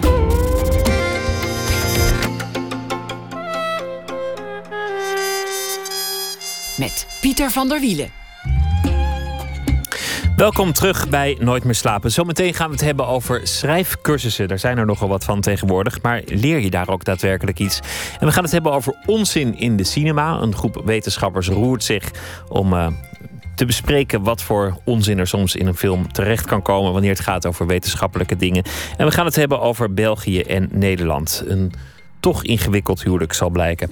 Franka Treur schrijft deze week elke dag een verhaal voor ons. Zij is bekend van haar debuut Dorsvloer vol confetti en de opvolger De Woongroep. Goedenacht Franka. Hallo. Waar wil je het, uh, waar wil je het vandaag over hebben? Wat, uh, wat heeft je geboeid? Ik wil het hebben over een ter dood veroordeelde ex-boxer in Japan. Zo. Ja. Wist jij dat ze in Japan nog de doodstraf hebben? Nee. Nee, nou, dat, is dus zo. En er is iemand, Iwao Hakamada, en die zit al 46 jaar in de dodencel. En dat is het langste, dat is het record. En die is vandaag vrijgelaten. En die krijgt alsnog een, eh, een nieuw, hij krijgt weer een nieuw proces. Maar hij is, hij is vermoedelijk onschuldig. Hij werd in 68 uh, eh, beschuldigd van moord op zijn baas en uh, die vrouw en kinderen. Maar er was geen bewijs. Maar hij is wel bekend. Maar pas nadat hij twintig dagen achter elkaar is verhoord... en ze zeggen dat de Japanse politie daar ook bij martelt... en uh, de politie had hem ook verteld dat een bekentenis geen gevolgen zou hebben. Maar dat is dus niet waar. Een bekentenis weegt juist voor de Japanse rechter heel zwaar. En hij werd uh, ter, dood veroordeeld, maar er was één rechter die geloofde in zijn onschuld. En ook zijn zus, Hideko. En zijn advocaat, die hebben samen met Amnesty erg geprobeerd om hem vrij te krijgen. Nou, en uh, nu was het dus nieuws dat hij uh, vrij kwam. En op CNN werd gezegd dat zijn geestelijke gezondheid wel erg te wensen overliet. Want die heeft dus 46 jaar lang elke dag is hij wakker geworden met de angst dat hij een paar uur later dood zou zijn. Want dat zeggen ze niet van tevoren wanneer ze dat gaan doen. Dat zeggen ze pas een, een paar uur van tevoren. Dat is in veel landen gebruikelijk, hè, waar, waar de doodstraf is. Dat, dat je Oh, dat niet van tevoren weet. Ja, dan uh, wordt er 's ochtends bij zonsopgang of zo, er zijn dan rituelen voor, wordt op je cel geklopt. En, dan, uh, en soms legt ze zelfs matjes neer in de gang, zodat je de voetstappen niet hoort. Zodat die, dat die klop op de deur echt angst aanjaagt. Een kleine Ja. marteling. Ja, ze zeggen dat het, dat het dan is om de psychische schade te beperken. Maar het is juist als je, van, als je het niet van tevoren weet, dan ben je dus, ben je dus continu bang. En dat is eigenlijk erger, wordt, eh, wordt uh, wel gezegd. In de Verenigde Staten las ik, las ik vorige week in de krant, eh, was er nu een, een rechtszaak of je als ter dood veroordeelde recht hebt om te weten op welke manier het vonnis voltrokken zal worden. Oh ja. Ja, daar heb je ook een probleem met het gif, hè? Dat heb ik ook gelezen. Dat ze dan niet meer de goede cocktail kunnen maken. En dat ze bang zijn dat het daardoor gewoon veel te lang duurt. En dat het heel pijnlijk wordt. Maar ja, je hebt een verhaal geschreven ja. over, over Japan na 46 jaar. Uh, ja, komt hij dus vrijheid. vrij. En hij is nu 78 jaar oud. En er komt een nieuw proces. Maar als daaruit komt dat hij onschuldig is, dan, dan uh, hoeft hij niet op schadevergoeding te rekenen. Want dat doet Japan niet aan. Maar ik dacht, ja, hij komt dan wel vrij. En hoe, hoe, hoe ziet het er dan uit? En ik heb het verhaal geschreven vanuit zijn zwager. Dus die, de man van die zus die zo voor hem heeft gestreden. Ga je gang. Ja, de titel is Geen feest. Hij woont nu drie maanden bij ons. Ze vragen ons of het, al, of het vrij zijn al gewend is, maar ze weten niet waar ze over praten. Ze hebben geen idee wat er van Iwao over is. En ze hebben geen idee wat voor iemand mijn, mijn vrouw is, buiten de media. Zolang ik haar ken was het Iwao voor en Iwao na. En ik had gehoopt dat alles anders zou worden op het moment dat hij vrij kwam. Dat Hideko nu eindelijk een beetje tijd voor mij zou hebben. Hoe naïef kon ik zijn. Ze is nu meer met hem in de weer dan ooit. Ze zegt dat het nu de tijd voor Iwao is om te leven. Daar kan ik het natuurlijk niet mee oneens zijn. Maar ze zegt ook dat wij daar dan alles voor opzij moeten zetten. Zoals de televisie. Die kan niet meer aan, want Iwao schrikt er steeds zo van. Mijn vrouw had gezegd dat ik een mobiele telefoon voor hem moest kopen. Dat het nu het moment was voor een gebaar. Ik dacht, dan doen we meteen een groot gebaar. Maar een groot gebaar was juist weer niet de bedoeling, zegt ze nu. En ze heeft gelijk. De allernieuwste iPhone, ik had ervoor in de rij gestaan, ligt op zijn kamer in een la, de batterij eruit. Want bij ieder geluid vliegt Iwao naar het plafond. Soms, als ik er even niet meer tegen kan, laat ik de magnetron piepen om hem te pesten. Hij blijft maar zeggen dat hij naar, naar het huis wil waar hij en Hideko zijn opgegroeid. Maar het bestaat niet meer. Hun straat is afgebroken. De hele shebang. En Hideko durft, hem niet, durft het hem niet te zeggen. Nu wil ze ons, hu ons huis verkopen en een huis in een oude buurt gaan zoeken. Ze zoekt al elke ochtend op het internet. Ik wil hier niet weg, maar ik zoek met haar mee. Ik wist altijd wel dat het niet klopt, dat mijn vrouw zoveel te zeggen heeft. Maar van iemand met het gelijk aan haar kant volg je de orders op. Gisteren heb ik Iwao iets van Bob Dylan laten horen. Hij vond het vreemd klinken en die mondharmonica trok hij niet. Ik zei dat het los van die mondharmonica geniaal was. En dat ik niet de enige ben die dat zegt. Toen gingen we eten. Iets waar ik altijd erg van geniet. Maar met Iwao aan tafel is het geen feest. Tafelmanieren moet je niet onderschatten. S'avonds zitten we alle drie met een boek onder de lamp alsof het de 19e eeuw is.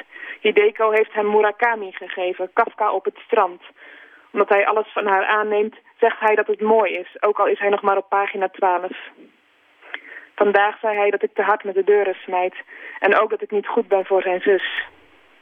Hideko sust mij dat het niet waar is, maar ik zie twijfel op haar gezicht. En ja, ik vind natuurlijk ook wel dat iemand die 46 jaar lang zijn mond heeft gehouden wel eens een keer een verwijt mag uiten. Maar gezellig is anders. Er komt nu ook een vrouw voor de psychische hulp. Ze is begin 40 en ze loopt als een tijgerin. Hideko kan haar niet uitstaan omdat ze Iwao een tijdje ter observatie en te huis wil hebben. Ik ben het wel eens met dat tehuis, maar zou het toch ook jammer vinden wanneer ze niet meer elke donderdag komt. Ja, Ja. Zover. Ja, ineens eh, komt iemand vrij na 46 jaar. Dat, dat eh, brengt ook nog wat opschudding teweeg natuurlijk. Kan je je omgeving eigenlijk ook niet meer aandoen, toch? Na zo'n tijd. Ja, nou, dat, is natuurlijk best ingewikkeld. Ik hoop dat het een beetje nazorg is voor die man. Misschien Ja. komt hij wel meteen in het tehuis, je weet het niet. Maar in elk geval eh, leek me dat nog, heel- nog best ingewikkeld. Niet meteen een feest. Nou ja, ik, ik vind het inhumaan om iemand 46 jaar op, op zijn doodstraf te laten wachten als je hem eenmaal veroordeeld hebt. Aan de andere kant is, is natuurlijk ook het inhumaan aan de doodstraf. Dan heb je de verkeerde en dan, eh, dan is die al dood en dan kom je erachter dat het allemaal anders zat. Dus eigenlijk is de conclusie dat, dat we toch maar geen doodstraf moeten invoeren. Hoe graag sommige mensen dat soms ook schijnen te willen. Ja. Ja, daar zijn ze in Japan wel erg voor hoor. De- Dus 85% van de Japanners is voor de doodstraf. Die vinden echt dat als je de ziel van iemand hebt genomen, dat je die dan ook eh, moet inleveren zelf. Ja, maar ja, aan de andere kant, ik heb zo weinig vertrouwen in autoriteiten. Die pakken toch stevast de verkeerde. En dan, eh eer ja, je daarachter komt. risico. Ja. Franka Treur, dankjewel. Ehm morgen nog een verhaal. Daar Ja. verheug ik me op. En voor nu een eh, hele goede nacht. Jij ook. Goeie Doei. nacht. We gaan luisteren naar eh, muziek. De levenswandel van zangeres-gitariste Rina Mushonga is al net zo exotisch als haar naam. Ze werd geboren in Zimbabwe, studeerde in Engeland en momenteel woont ze in Amsterdam. Deze maand verscheen haar eerste album, The Wild, The Wilderness. In Engeland opgenomen in de schuur van producer Chris Bond, bekend van onder andere Ben Howard. En het nummer dat we gaan luisteren heet From A to the B.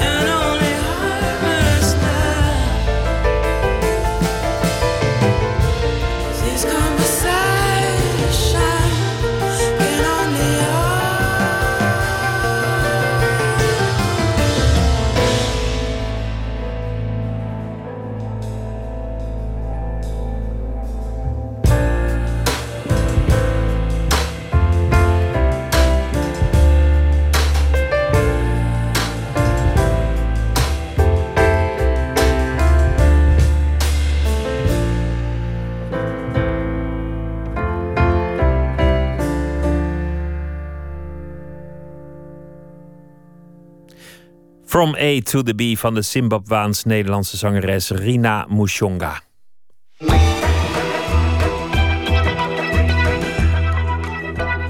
U luistert naar de VPRO op Radio 1 Nooit meer slapen. Er zijn maar weinig buurlanden die zo verschillen als België en Nederland. De Nederlandse schrijver Mark Reugenbrink heeft dat aan de lijve ondervonden toen hij naar Gent verhuisde. De schrijver en essayist is bekender onder de Moerdijk dan daarboven. Zijn nieuwe roman Het Belgisch Huwelijk lijkt dan ook het boek dat Reugenbrink een keer moest schrijven. De Hollander Max staat op het punt te trouwen met de Vlaamse Isabel. De twee lijken voor elkaar bestemd. Hij heeft altijd naar iemand als Isabel gezocht.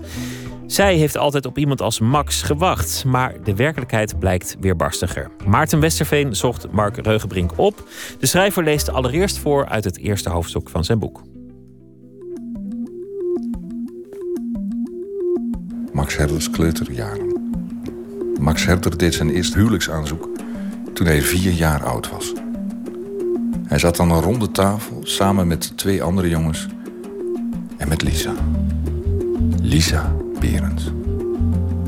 Op tafel lagen gekleurde plastic vormen. Rode driehoeken, blauwe rechthoeken, gele vierkanten en groene cirkels. Daarmee moesten nieuwe, liefst herkenbare figuren worden gelegd. Al vroeg in het boek laat je het ons weten... dit zijn twee mensen die elk een vrij specifieke lancune hebben... die ze in elkaar lijken te vinden. Wat natuurlijk op papier natuurlijk het meest ideaal soort relatie zou moeten zijn. Vind je dat omdat dat goed werkt voor het boek... of is dat iets dat je ook in het echte leven zou onderschrijven?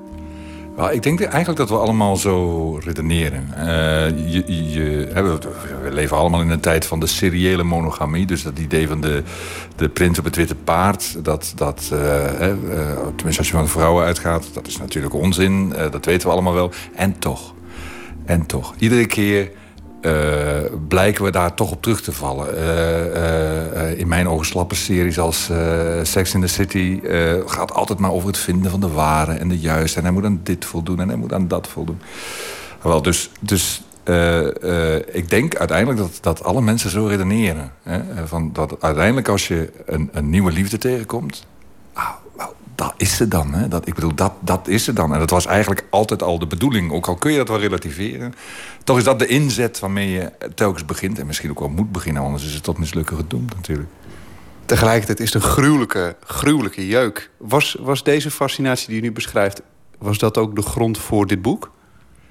Uh, ja, de grond voor dit boek... goh, ja, hoe ontstaat zo'n boek? Het ontstaat omdat ik op een gegeven moment een leuke tegenstelling zie. Eigenlijk zo flauw is het. En de leuke tegenstelling die ik zag was van... ja, je hebt dat idee van de, van de grote liefde, van de romantische liefde... Uh, in dit geval ook nog met, met, een, met een migratieaspect eraan. Een Hollander die naar Vlaanderen gaat. Dat lijkt allemaal niet zo ingrijpend, maar doe het maar eens. Ik kan het je verzekeren, dat is wel ingrijpend. Um, dus dat, dat was één kant van het verhaal. En de andere kant was uh, uh, ja, dat nationalisme in Vlaanderen. En wat, wat, wat de, de hoofdpersoon eigenlijk wil, is niet alleen maar uh, versmelten met zijn geliefde. Hè, kunnen we ons nog van alles bij voorstellen. Maar eigenlijk ook met de hele gemeenschap waar hij in terechtkomt. In zijn nieuwe land. Hij wil, hij wil daar helemaal in opgaan. Hij wil helemaal meegaan. Hij wil Vlaming onder de Vlamingen worden. En dat is een beetje ironisch als je dat in het Vlaanderen van vandaag doet. Want hij komt terecht in een land dat bezig is om uit elkaar te vallen. En dat, was de, dat vond ik een interessante tegenstelling. Het begint uit elkaar te vallen. Um, uh, omdat bijvoorbeeld de Vlamingen en net zo'n hoog romantisch idee over hun eigen identiteit op nahouden. En zoals uh, dan de, de, de, de nieuwgeliefden hun eigen geschiedenis beginnen te verzinnen. Hè, want het was eigenlijk altijd de bedoeling dat we bij elkaar zouden komen. Zo doet men dat eigenlijk op politiek uh, niveau ook. Men verzint daar een geschiedenis waaruit de Vlaamse identiteit zou blijken. Je zou denken, na, na duizenden jaren literatuur over mannen en vrouwen... dat we toch dat we toch enigszins verder zouden komen met dit soort zaken. Het mooie van literatuur is, is dat het aantoont dat vooruitgang een illusie is. Um, er is technische vooruitgang, ongetwijfeld. Maar de mens is nog een stap verder dan uh, in de tijden de, van, de, van de klassieke literatuur. Ik bedoel, als je die erbij pakt, daar zitten dezelfde grote thema's in. Daar zitten dezelfde problemen in. Daar zitten dezelfde paradoxen in. Uh, en we moeten het uh, blijkbaar iedere keer weer opnieuw formuleren. We moeten steeds opnieuw weer ons eigen tekort, ons menselijk tekort...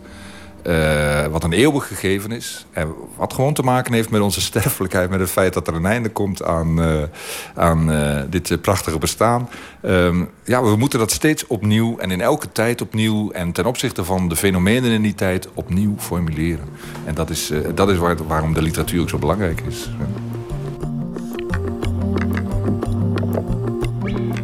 Gekleurde papieren vissen voor het raam maakten vreemde schaduwen op de grond. De zon stond laag en zette door het stroogeel van het linoleum op de vloer de hele klas in een gouden gloed. Zo zag hij haar. In een gouden gloed. Je woont nu al lange tijd in België. Voel je je daar wel nu thuis? Dat is onmogelijk. Dat is onmogelijk. Uh, wat er gebeurd is, uh, uiteraard, ik, ik woon daar inderdaad nu al bijna 16 jaar. Uh, ik ga er ook niet meer weg. Ik heb de Belgische nationaliteit aangenomen, maar dat heeft een andere achtergrond. Uh, uh, dat, is niet, dat is niet omdat ik dat vanuit een soort overtuiging heb gedaan, maar dat had gewoon te maken met het feit dat ik in België mijn belasting betaal, mijn sociale bijdrage betaal, maar en niet mag stemmen. Nou, dat vind ik idioot. Uiteindelijk, en dat is een heel Hollandse redenering, uh, wil ik zelf kunnen meebeslissen over wat er met mijn centen gebeurt. Zo simpel is dat. Dus uh, de enige mogelijkheid was dan uh, om, om Belg te worden. ik dacht, ja, maakt toch niet uit, want ik ga toch niet meer terug. Ik heb daar mijn gezin. dat, de, de, de, de kans dat ik ooit nog weer terug ga naar, naar Nederland is buitengewoon klein. Dus ik blijf daar. Maar ik schetste je net al het voorbeeld van hoe ik juist door te verhuizen pas werkelijk een Hollander werd in, in België. Door te verhuizen heb ik ook. Ik ben bijvoorbeeld niet religieus opgevoed. Totaal niet. Maar in België wonend ben ik een protestant. Want ik zit daar ineens tussen allerlei katholieken. En dan ontdek je dat de, de, de, de, de grondtoon van Nederlanders maar, maar eigenlijk protestants is. Het is ook logisch als je naar de geschiedenis kijkt. Hè. Dat is, is, is, die godsdienst een belangrijke factor geweest... in het ontstaan van, van, van Nederland als zelfstandige staat. Maar het is ook echt zo. Uh, ik heb hilarische discussies vaak met mensen... Um, waarvan ik er een aantal ook in het boek verwerkt heb. Bijvoorbeeld iemand zei dan tegen mij van... ja, maar jullie, hè, jullie Nederlanders, jullie Hollanders... jullie kunnen niet dialectisch denken. Dan zeg ik, oh, ik zeg, noem je dat zo? Ik zeg, maar ik noem dat gewoon achterbaksheid. Ik zeg, jullie zeggen de waarheid niet, jullie zijn niet rechtuit. dat, dat soort verschillen, daar loop je voortdurend uh, tegenaan. Dus door je daar te verwortelen, of dat te willen... Ont, ontwortel je ook tegelijkertijd. Je, je, uh, ik, ik kan ook niet meer terug naar Nederland. Dat gaat ook niet. Uh, en daar zal ik nooit volledig thuis uh, zijn. Ik, er wordt mij nog iedere dag gevraagd... als ik met een bankpas in een, in een winkel... gewoon wat hier pinnen heet... dat heet daar anders... wil betalen, dan is er altijd zo... Ja, het, kan niet met een Nederlandse bankpas. Ik zeg, nee, maar dit is een Belgische bankpas. dus nee, ik, ik zal er nooit volledig thuis raken. Uh, maar ik, kan hier ook niet meer thuis zijn. Dus eigenlijk is, is de, uh, heeft de verhuizing tot gevolg dat ik... Uh, ja, ik wil het ook niet dramatiseren hoor. Maar min of meer ontheemd ben geraakt. Ja. Daar is het begonnen. Bij zijn allereerste huwelijksaanzoek. Bij het uitspreken, het fluisteren, het happen naar adem. Bij wat misschien niet hoorbaar was. Niet voor Lisa, niet voor wie ook maar. Bij wat misschien Nee, zeker de juiste woorden niet waren. Wil je met me trouwen? Het is alles en het is niets. Het was alles wat een vierjarig jongetje kon bedenken. Dat trouwen is wat men doet als de nood zo hoog is. Als men uit zichzelf en in de ander kruipen wil. Als men wil verlaten wat ons doet ademen, ruiken, zien, proeven en horen. Wat ons aanwezig maakt. In dit geval in een klaslokaal van een laag, wit geschilderd schoolgebouwtje aan de Rozenstraat in Groezen. Je bent wat bloemrijker dan de gemiddelde Nederlandse schrijver. Het is duidelijk dat, dat, die, dat die overstap naar België je ook bepaalde vrijheden als schrijver heeft gegeven. Het heeft zeker uh, veranderingen teweeggebracht in, uh, uh, in mijn taalgebruik. Sowieso al in mijn spreken. Ik, ik doe nu zelfs erg mijn best om, het, om, om weer keurig Nederlands te spreken. Maar normaal hebben Nederlands heel snel de indruk dat ik totaal vervlaamst ben. Een Vlaming helemaal niet hoor, die hoort het onmiddellijk. Maar um, de Nederlanders hebben, de indruk dat ik, dat ik nogal vervlaamst ben. Maar het, uh, het gebeurt mij dus ook in mijn schrijven. En nu is dat in deze roman de bedoeling. Dat mogen duidelijk zijn.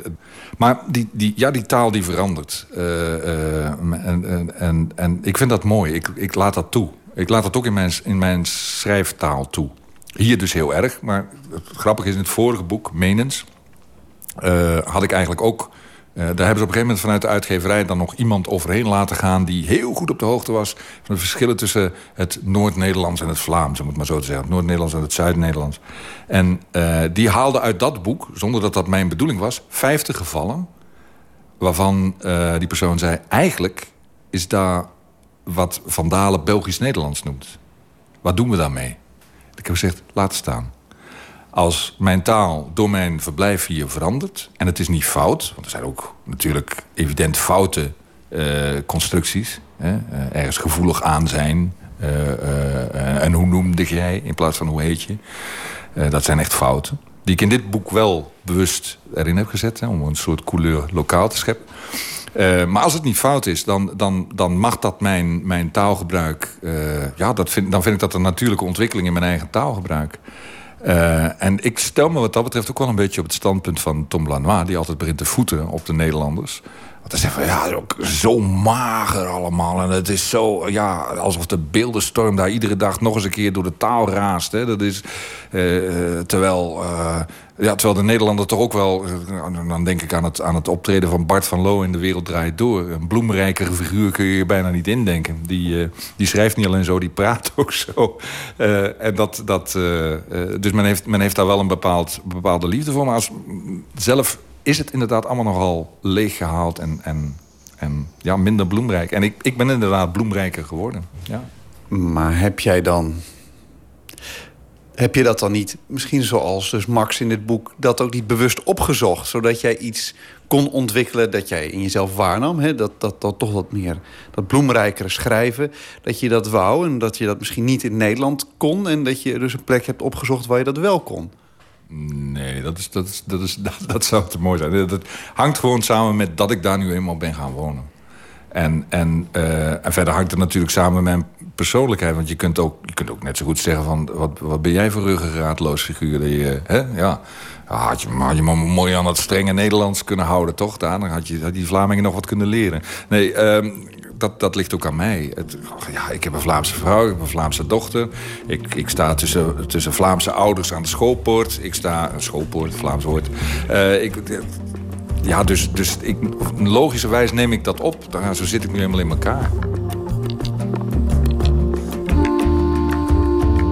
Uh, goed, je bent een Hollander die in uh, Vlaanderen woont. Maar ben je ook, ben je ook een Hollandse schrijver? Um, dat hangt af van de uh, gemeenschap waarin je je bevindt. daarmee bedoel ik um, dat de literatuur van Nederland en de literatuur van Vlaanderen nogal sterk uit elkaar zijn gegroeid. En dat is jammer en, en te betreuren. Het gaat zelfs zo ver dat maar ongeveer 4% van de Vlaamse titels in de Nederlandse boekhandels verkocht wordt. En omgekeerd is dat maar 6%. Dus de, de, de, de transit tussen beide landen op vlak van literatuur is, is vrijwel stilgevallen. Dat is niet afhankelijk van uitgevers, maar dat is afhankelijk van boekhandels en boekhandelketens die uh, hier in Nederland allergisch zijn voor, voor Vlaamse namen. En omgekeerd is dat ook voor een deel zo, denk ik. Alleen de grote namen komen door. Lanois kennen jullie natuurlijk. Uh, jullie, oké, interessant. Um, maar mooi gezegd, professor. Maar nou kort en snel, uh, wat is het? Um, ik, ik denk dat ik tot de Vlaamse literatuur behoor inmiddels. Ja. Maar ik ga mijn best doen om hier in Nederland toch weer een teentje aan de grond te krijgen. Maar ook later, niet eens heel veel later, toen Lisa Geertje werd... onder de bloeiende Japanse kerstsalaan langs het zwarte paadje... achter de school- en volksfeestweide met de muziektent en de vlaggenstokken. En toen Geertje Marion was geworden... in het duister van het fietsenhok achter de kastanje midden op het schoolplein. En Marion werd Marga, werd Sarah, werd Brigitte, werd Elisabeth... werd Helga, werd Aline, werd Mathilde. Wil je met me trouwen?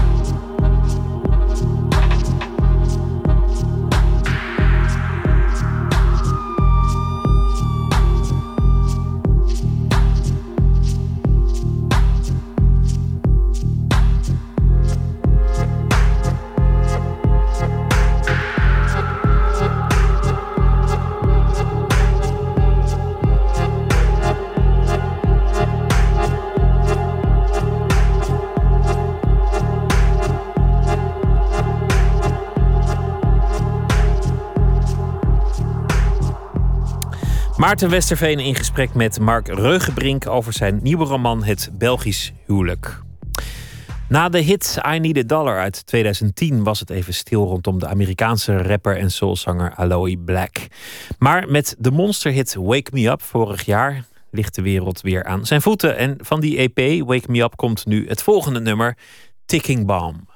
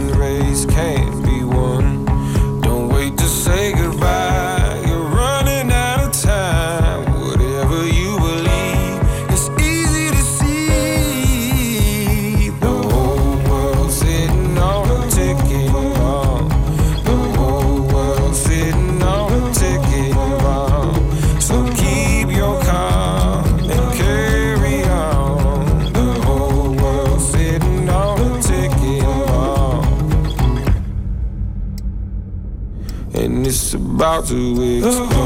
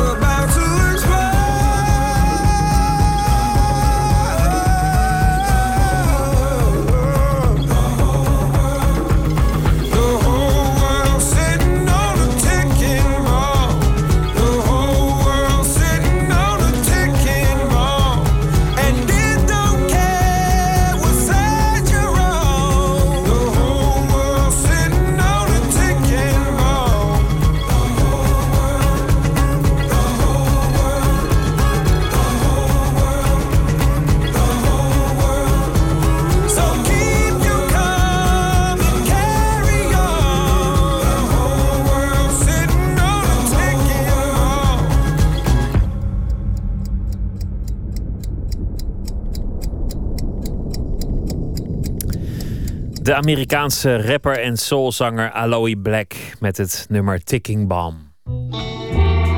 Nooit meer slapen. U luistert naar Nooit meer slapen op Radio 1. Vannacht gaat het over schrijfopleidingen naar aanleiding van de open dag die de Schrijversvakschool Amsterdam zaterdag gaat organiseren. Anton de Goede is onze vaste correspondent in uh, literair en cultureel Nederland. Goedenacht, uh, Anton. Ja, schrijvers, je zou zeggen, gezien de gestage boekverkoop in ons land, daar zijn er wel genoeg van. Daar moet je er niet meer van opleiden. Ehm, dat is een hele filosofische vraag. Ik vind, er kunnen nooit schrijvers genoeg zijn, dus dat is het punt niet. Ehm, en toen mijn oog viel op het fenomeen dat er een open dag is van de Schrijversvakschool Amsterdam komende zaterdag. Toen dacht ik, het is toch leuk. Maar ik moest ook denken aan een artikel dat ik las een uh, paar jaar geleden van Arie Storm. Die in het tijdschrift Boekman uh, stelde schrijven leren, blijf thuis. En eigenlijk zei je kunt veel beter in eenzaamheid aan een prachtroman werken... dan dat je ergens in een klasje gaat zitten. En zo bleek ook uit een discussie die op dit moment in The Guardian gevoerd wordt... waar Hanif Qureshi, Britse schrijver, gezegd heeft dat dit soort cursussen waste of time zijn. Waarop er een heleboel schrijvers gereageerd hebben. Het is nu een levendige discussie in The Guardian. Eigenlijk is de, de onderliggende vraag... kun je het wel leren of is het gewoon iets dat je, dat je moet doen... dat je door schade en schande aanleert... Of, of wat je misschien wel gewoon in je moet hebben? Ja, kun je leren schrijver te worden? Daar ging het over. En daar sprak ik onder andere met Arie Storm uh, over... om nog een nadere verklaring horen. Hier komt hij. Je kunt beter twee uur naar een blinde muur kijken... dan dat je bij een cursus aanschuift en luistert naar de schrijfdocent. En uh, uh, naar die blinde muur kun je dan kijken omdat je daar dan iets op kunt projecteren. Of omdat je kunt mediteren. Of omdat je in ieder geval kunt nadenken over wat je zelf wilt gaan schrijven. En als je, als je in zo'n klas zit, of in zo'n uh, schrijfcursus, dan zit er iemand heen te tetteren. Juist. Nou, dat klinkt als, klinkt als een goed advies, want co-producties, dat, dat levert nooit iets moois op. Solisten hebben we nodig in de wereld. We hadden laatst Ronald Gippard uh, te gast en die zei... ja, eigenlijk is de kunst van het schrijven gewoon dat je het heel veel moet doen. Gewoon schrijven, schrijven en daarna lekker schrappen, schrappen... maar niet gaan zitten aarzelen. Ja, dat is zo. En uh, verder vond uh, Arie Storm ook... wat je leert op zo'n school, dat zijn eigenlijk trucjes. En dat is best aardig, maar eigenlijk niet van echte betekenis. Want echte literatuur, dat zal er nooit door ontstaan. Je kan van iedereen misschien een Saskia Noord maken... maar geen Nabokov, geen James Joyce. Het echte geniale, dat moet je gewoon hebben. Nou ja, Saskia Noord zou ik ook al redelijk tevreden mee zijn, toch? Dan ben je al, ben je al flink eind op weg. Is inderdaad zo. En Aleid, Aleid Truijens, is een schrijfster die ik heel erg leuk vind... en ken uit de, uit de Volkskrant, heeft een mooie biografie van Hots geschreven. Zij is een van de docenten van die schrijversvakschool... Uh, overigens op het gebied van non-fictie. Maar zij is het oneens met Arie Storm. Hoewel ze ook wel toegeeft dat je om te beginnen wel getalent, getalenteerd moet zijn... Uh, wil je het ooit maken als schrijfster. Luister wat zij zegt. Zonder iets van aanleg begin je helemaal niks. Maar dan is het voor heel veel mensen nog een enorme stap om iets wat ze eigenlijk wel willen proberen, waar ze misschien ook wel, wat ze misschien ook wel enigszins zouden kunnen, om dat uit te proberen. Want mensen hebben een baan en ze hebben kinderen en ze hebben een leven. En uh, ik, niet veel mensen zijn in de gelegenheid om eens eventjes een jaartje uit te trekken... om te kijken of ze misschien wel een mooie roman kunnen schrijven. En dan denk ik, ja, als je zo iemand bent... dan heeft het wel zin om uh, iets van begeleiding te zoeken. Om dat uit te proberen of dat wat jij in je hoofd hebt... Hè, of dat ook werkelijk ooit realiteit kan worden. En een ander ding is natuurlijk dat je, dat je ook gewoon moet, moet lezen. In heel veel kunsten en, en disciplines is het ook gewoon handig om te kijken naar hoe een ander het doet. Mm -hmm. Misschien begint daar ook wel het schrijverschap, dat je gewoon veel boeken leest en, en probeert dat goed te doen. Ja, en uh, Arie Storm die zei ook iets aardigs. Die zei, wat er mis is aan bij, die, bij veel van die schrijfopleidingen... is dat je, dat, dat, het, dat je meerdere leraren hebt. En hij zegt, wat je eigenlijk zou moeten doen is uh, minder wisselen van docenten...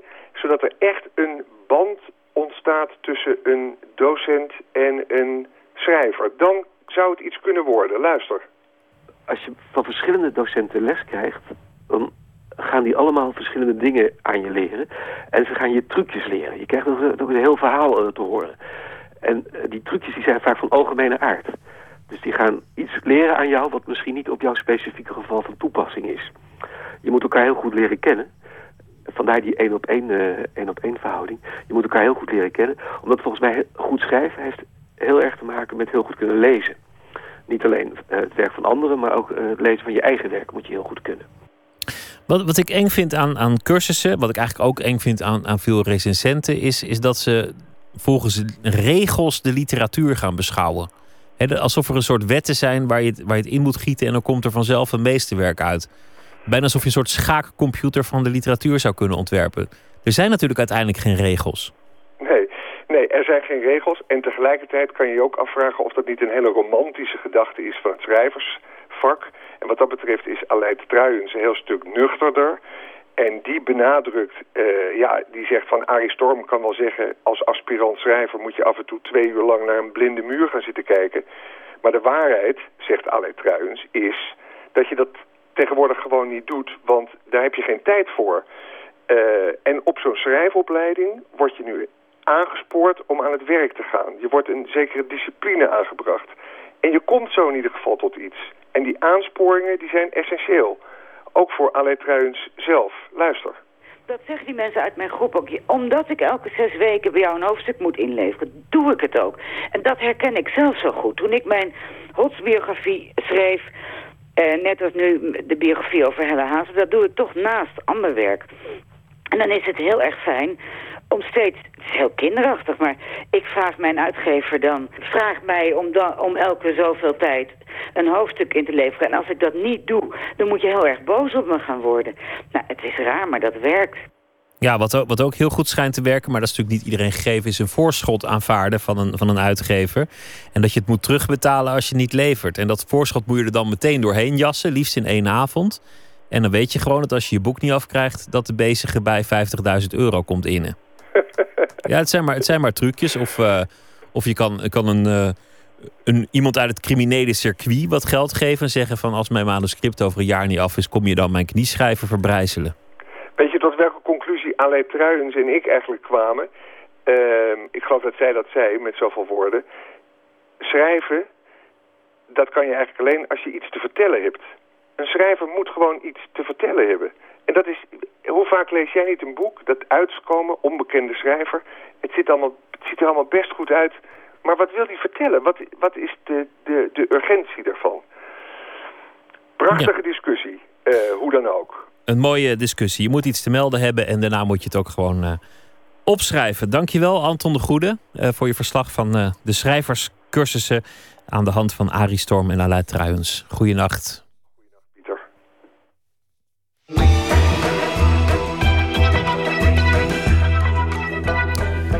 U luistert naar de VPRO naar Nooit meer slapen. In Paradiso zijn dit jaar een aantal lezingen te horen over zin en onzin van wetenschappelijke thema's in speelfilms. Paradiso is in Amsterdam trouwens. Komende zondag is de beurt aan paleo-klimatoloog Appie Sluis. En hij zal ingaan op de klimaatverandering, onderwerp van de speelfilm The Day After Tomorrow. Anton de Goede, onze verslaggever, nogmaals ontmoette, ontmoette Sluis en liep vast vooruit op deze lezing.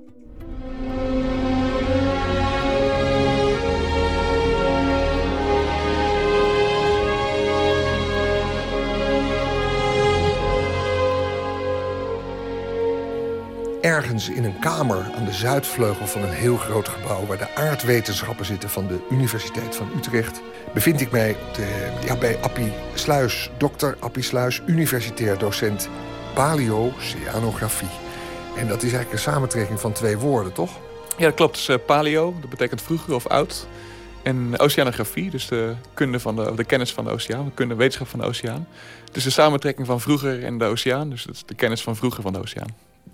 En we zitten voor een foto. Je zegt net, dat is een eigen foto... en die heb ik tot behang laten maken door de HEMA. Dat is niet eens duur. En wat zien we op die foto die hier nu dus als behang de kamer vult? Nou, wat je ziet is een, eigenlijk een fjord uh, op Spitsbergen. Uh, Spitsbergen is een eiland, ligt in de Noordelijke IJszee, dus koud daar over het algemeen. En wat je ziet is uh, rotspartijen met aardlagen die daarin in zitten. En een gletsjer die van het land de oceaan instroomt. En de gletsjerwand hier is ongeveer 30 meter hoog. Dat je een uh, indruk krijgt van de schaal. Want dat kan je niet, eigenlijk niet goed zien.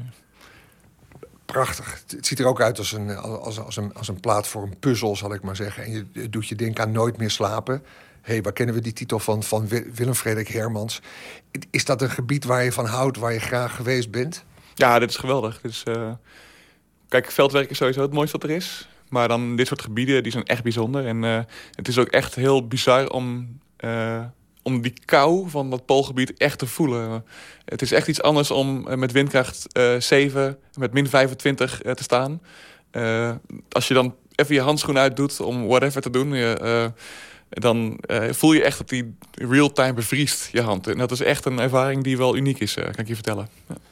Je kijkt naar het verleden met je, met, met je, met je tak van, van wetenschap en met je studenten. Je doet onderzoek naar klimaatveranderingen die in de geschiedenis zijn opgetreden en naar de relatie tussen CO2 en het klimaat op de aarde. Nou, wat dat betreft vallen we natuurlijk met de neus in de boter. Want als er iets hot is de laatste decennia, dan is het dat.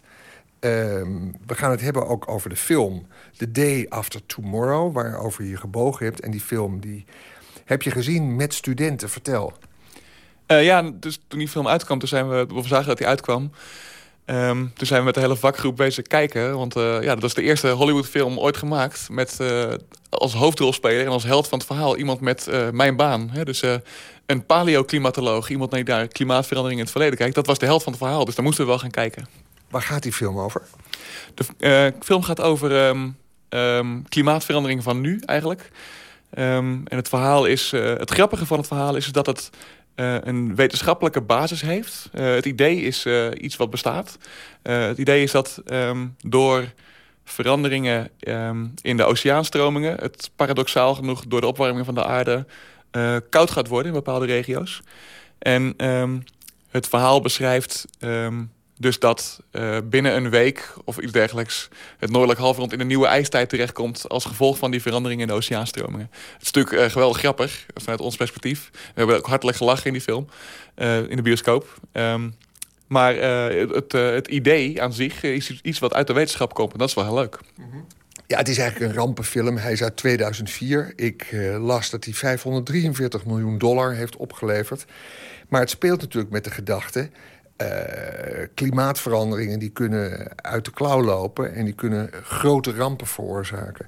Niet alleen deze film hebben we gehad. We hebben ook die film Inconvenient Truth gehad van Al Gore... die zelfs uh, door politieke partijen verspreid werd... als, uh, als zijnde van, ja, dit hangt ons boven het hoofd. Was die film eigenlijk alleen maar om te lachen die je gezien hebt... als we het hebben over The Day After Tomorrow... Uh, ja, wat mij betreft wel. Het is, uh, het, is, het is heel leuk dat het een wetenschappelijke basis heeft. Uh, alleen wat er gebeurt in die film is uiteraard volledig onrealistisch. En daardoor voor, voor, mij heel erg grappig. ik kan me voorstellen dat mensen um, denken dat het implicaties heeft voor de toekomst. Maar het is absoluut onwaar. wat dat betreft is die film van Al Gore... Waarin hij zijn presentatie over klimaatverandering zegt... is een veel realistisch scenario. Alleen is dat natuurlijk ook best alarmistisch ingesteld... van nou, we gaan er allemaal aan. Um, maar deze film, The Day After Tomorrow, is absoluut uh, iets wat een volledig onrealistisch scenario is. Dus uh, nee, het heeft wat betreft amusementswaarde, wat mij betreft. Uh, het heeft niks meer dan amusementswaarde, wat mij betreft. Het, gaat, het verhaal gaat eigenlijk over een man die zijn, de, de, de, wetenschapper die altijd keihard gewerkt heeft... en die zijn zoon eigenlijk te weinig heeft gezien. tijdens, een, tijdens het opgroeien, die uiteindelijk zijn zoon redt... Hè, uit het ontstaan van een nieuwe ijstijd. Dat is eigenlijk het verhaal. Um, maar voor ons de mooiste uh, scènes zijn um, dat uh, de paleoclimatoloog uh, onmisbaar is. ten eerste miskend is, omdat, omdat de politiek niet heeft gereageerd... op zijn eerdere waarschuwingen van klimaatverandering. en vervolgens um, dat hij de held van het verhaal wordt. Niet alleen omdat hij de enige is die begrijpt wat er gebeurt met het klimaat... en hoe, hoe de boel omslaat... Uh, maar ook omdat hij uiteindelijk zijn zoon redt natuurlijk. Dus het is, uh, um, uh, zijn gesprekken met de vicepresident in het verhaal zijn heel grappig. in eerste instantie is dus de vicepresident die um, alles wat hij zegt in twijfel trekt. Omdat hij niet gelooft in klimaatverandering. Um, dat, daar zitten sowieso grappige dialogen in. Maar op een gegeven moment is dus duidelijk van... nou, het is de paleoclimatoloog die de wereld moet gaan redden. En hij is de enige naar wie op een gegeven moment nog geluisterd wordt. En dat is natuurlijk heel geinig.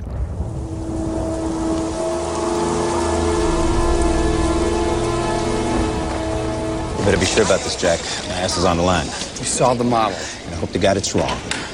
Oh, Mr. Vice President. Tom. You know Professor Hall? Yes, we've met.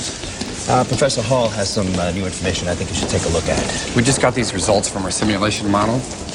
They explain what's causing the severe weather. Look, I'll have to look at this later. I have a, a meeting with the director of FEMA right now. this is now. very urgent, sir. Our climate is changing violently, and it's going to happen over the next six to eight weeks. I thought you said this wouldn't happen for another hundred years or so. I was wrong. Well, suppose you're wrong this time. I wish that I were, but I'm sure that you're aware of what's happening all around the world. Look, we're making all the necessary preparations for this storm. What more do you expect? You have to start thinking about large-scale evacuations right now, especially in the northern states. Evacuations? Yes. You lost your mind, Hall. I have to go. Mr. Vice President, if we don't act now, it's going to be too late.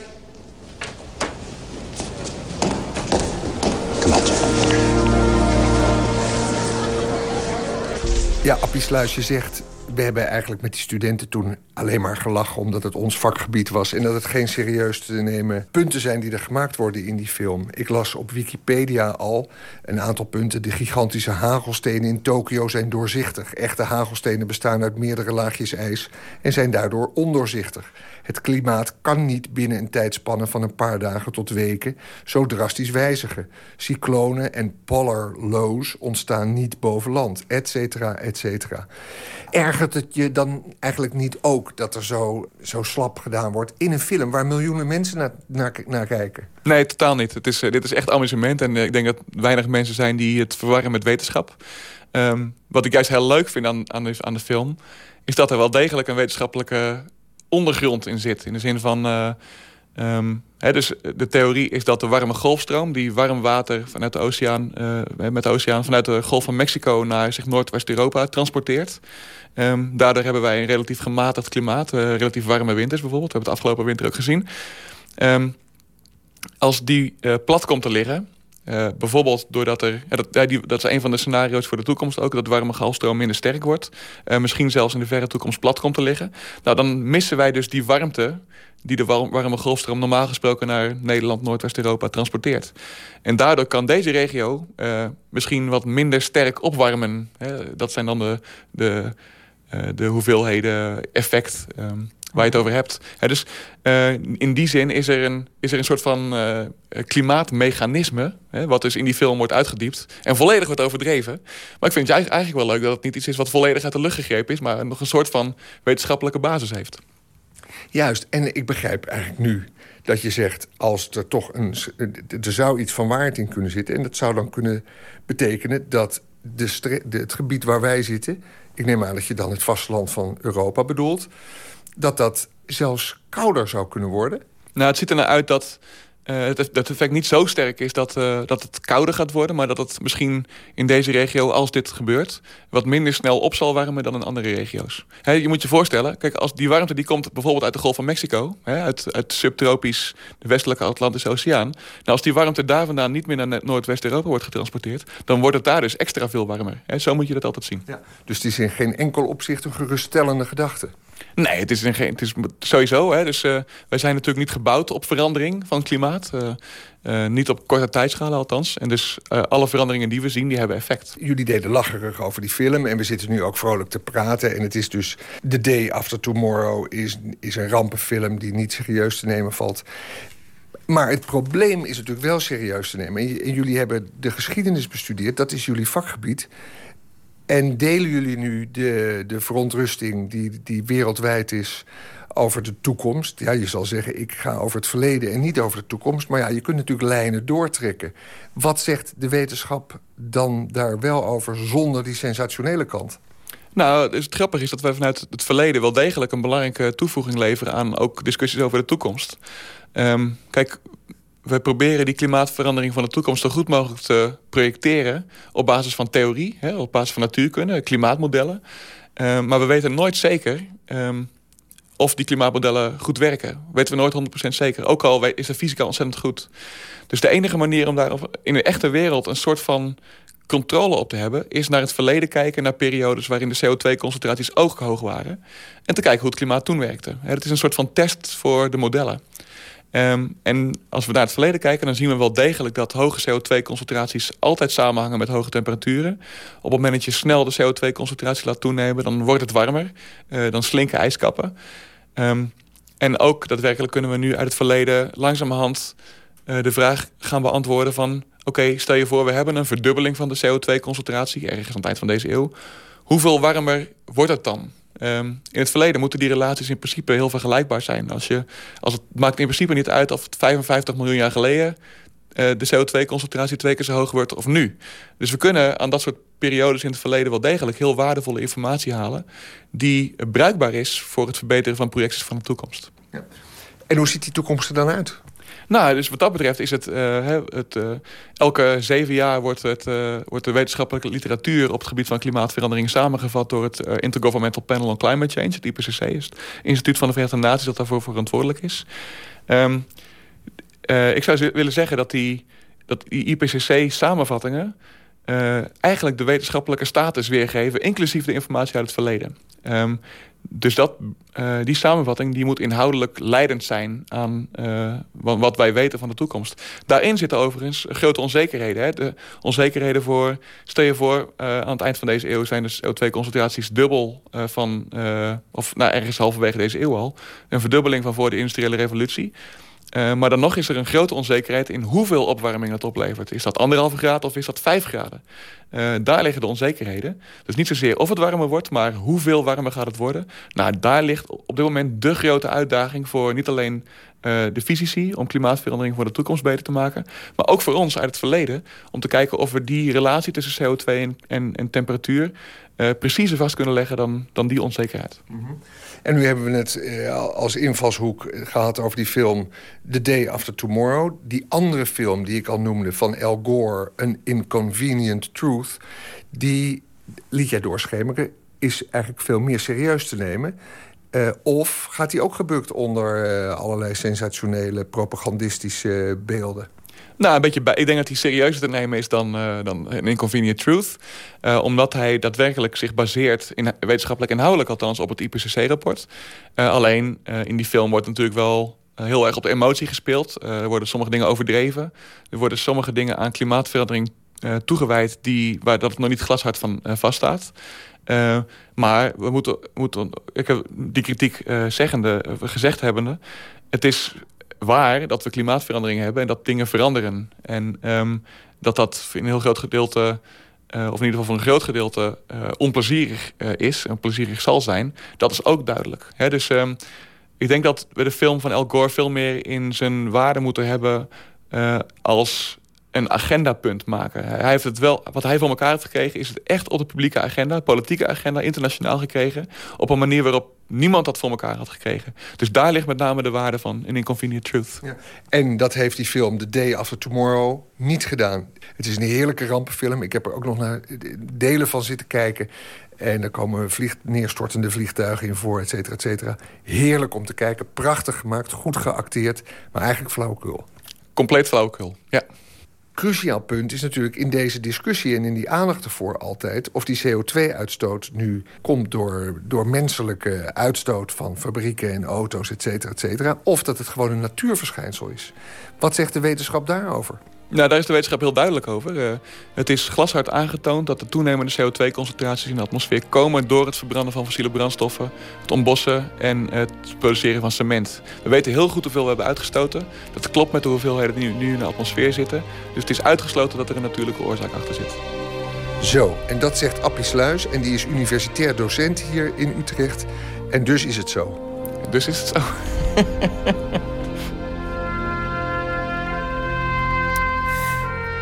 Het laatste woord in de klimaatdiscussie kreeg u van paleo-klimatoloog Appie Sluis in gesprek met Anton de Goede.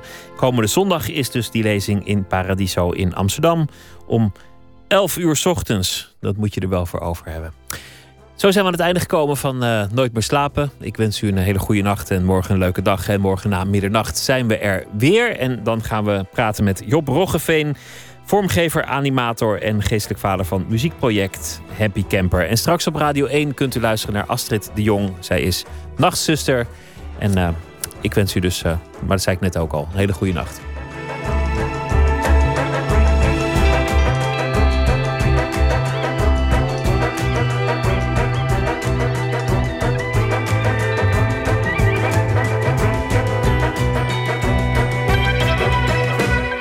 Op Radio 1, het nieuws van alle kanten.